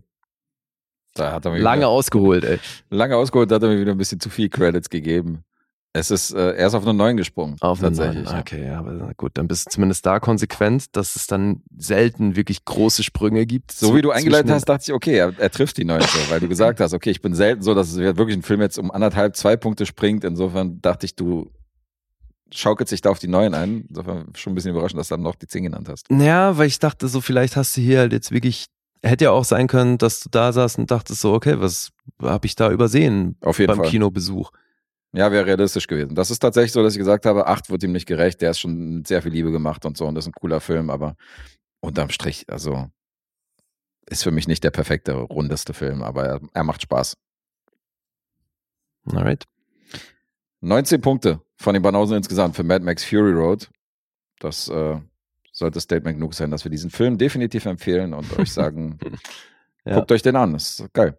So wie der Rest der Welt. Jeder empfiehlt diesen Film. Ja. Er ist wirklich sehenswert. Da können wir uns einreihen. Da gehören wir jetzt nicht zu denen, die jetzt hier äh, edgy sein müssen und sagen, wir mögen Mad Max Fury Road nicht. Nee, wir feiern den auch. Ja, und ich glaube, also dem Film nichts abgewinnen zu können, dazu muss man schon irgendwie dann ausschließlich irgendwelche japanische Dramen gut finden oder so. Also, Ja, oder wirklich, also wirklich ausgesprochener Arthouse-Fan sein. Also, oder äh, ja, das selbst, war ja das. ja, aber du kannst selbst denen zusprechen, die wirklich Wert auf Handlung legen. Wenn einer extrem großen Wert auf Handlung und auf Story legt, dann wird ihm, dann findet er hier natürlich nicht viel oder findet viel zum Aussetzen. Ja, oder vielleicht auch einfach Leute, wenn, weil ich glaube, das ist ein Film, der ist schon so stark vom Audiovisuellen dominiert. Mhm. Das ist halt wieder so ein Teil, wenn du dir den auf dem Laptop im Zug anguckst, das, das geht schief. das darfst du natürlich nicht machen. ne? Ja, dann vermisst man eventuell die Handlung. Aber wenn du den standesgemäß konsumierst, dann wirken die Bilder so krass auf einen, finde ich, und der reißt einen mit. Also Mhm. zwangsläufig. Ich habe ja neulich gelesen, dass äh, Kevin Feige, ähm, dass er der Hauptdarstellerin von Mrs. Marvel das Telefon aus der Hand geschlagen hat, als sie Avengers auf dem Telefon geguckt hat. Während der Drehpausen. Okay, wie geil. Und die hat sich in den Drehpausen, hat, sie, hat sich Avengers auf dem Telefon angeguckt und er hat es mitbekommen und hat dieses Telefon weggehauen und meinte so, sowas will ich nie wieder sehen, dass du so einen Film auf diesem Bildschirm siehst. Äh, Das macht den schon sehr sympathisch. Das Ne? fand ich schon, fand ich schon geil, ja. Diesen Boss-Move so. Geiler Typ. Und sie natürlich ganz so, weißt du, ganz Millennial. Scheiß Millennials, ey. Ja. Egal, Hauptsache den Film gucken. Oh, ist bitter, ey. Traurig. Ja, das ist einfach, Mann, wenn du nicht mit Kino aufgewachsen bist, und du dahin erzogen wirst, das ist halt Screen ist Screen, so kannst du dann eben auch auf dem Handy angucken. Ja, aber ich denke mir dann noch, wie viele Leute da so ihr Herzblut reingesteckt haben und ja, ist Weißt du, tritt in die Nüsse, Alter. das Deswegen es so, wie ich viele halt, Leute an so einem Film arbeiten. Guck dir doch mal den Nachspann und liest dir mal die Namen durch, die da eine Rolle spielen. Und die würdest du, indem du deinen Film auf deinem scheiß Telefon guckst, Alter, wo du SMS normalerweise abrufst, ja, das kann's doch nicht sein, Alter. ja, bitte. Dann guck dir lieber so kleine Filme an, wie Dinosaur! Jurassic Park! Guck dir sowas an. Jetzt weiß ich übrigens, wo die alle her sind. Die aus Barry natürlich, aus der neuen Staffel. Ja, jetzt habe ich die alle entdeckt, die Samples. Ach, Ey. geil, okay. Ja. Ich so, ach, hier, ach, Pendejo, ach. Aber das ist so Jetzt geil, find oder? Die, alle. Ey, die Staffel schockt so dermaßen, Alter. Ja, die ist lustig. Barry schockt auf jeden Fall. Ah, Barry ist so groß. Da müssen wir auch mal reingucken. Haben wir schon rezensiert, deswegen äh, Barry auch eine Empfehlung von uns. Geile Ja. Serie. Ja, ja, ja. Cool, Mit einem großartigen Harry Winkler. absolut. Hast du schon die, äh, die Folge gesehen, wo er ihm den Job bei seinem nächsten Dreh besorgt? Ja, ja, die war gerade. Alter, ey, ich werde die Szene, glaube ich, nie vergessen. Ich habe die mir so oft, also bin da immer wieder zurückgesprungen und habe mir das nochmal angeguckt. Diese Szene, wo der Producer zu ihm kommt und meint, hier, wir haben uns bei Murder She Wrote schon kennengelernt, da war ich irgendwie Set äh, Asi oder so, ne? Ich hab, hab dir ähm, dein Essen gebracht Mhm. und äh, you threw hot tea at me. Erinnerst du dich? Und seine Antwort ist, I need more.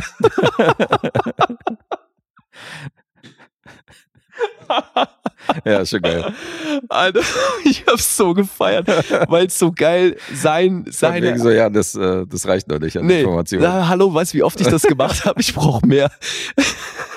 Ja, ist geil. Weil das auch so geil seine Karriere als Schauspieler zusammenfasst, als Typ, der Ja. irgendwie schnell hochgekommen ist und dann sofort die härtesten an mir an den Tag gelegt hat, dass das öfter passiert ist, dass er jemanden am Set von Murder She Wrote heißen Tee angeschmissen hat. Alter, ich hab's so Das gefeiert. ist schon ey. wirklich lustig. Oh, ey, er spielt das so groß, ey. Zum Glück hat er dafür schon Preise gewonnen. Ey, Ja, das ist so eine geile Rolle, Aber ich Alter. fand die Folge, die Folge davor mit der Szene so, wo, wo diese beiden Frauen sich unterhalten am Tisch und sie sagt so, you have too many dogs. Und sie so, what? Und du siehst diese ganzen Hunde im Garten.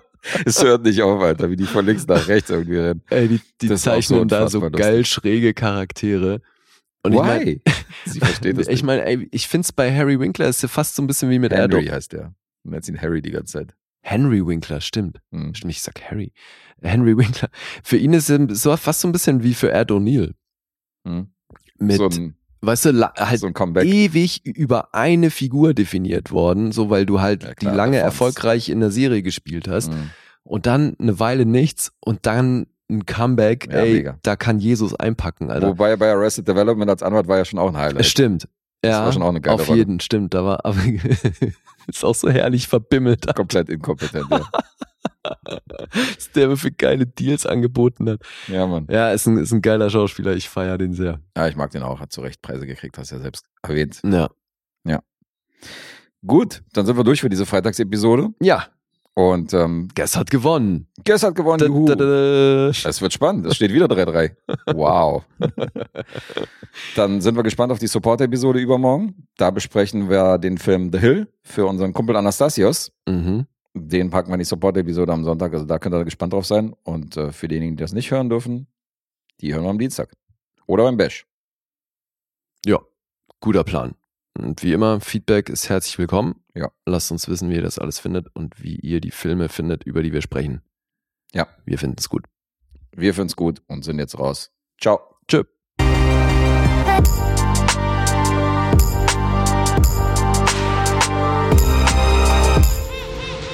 Bewegt Bild Banausen.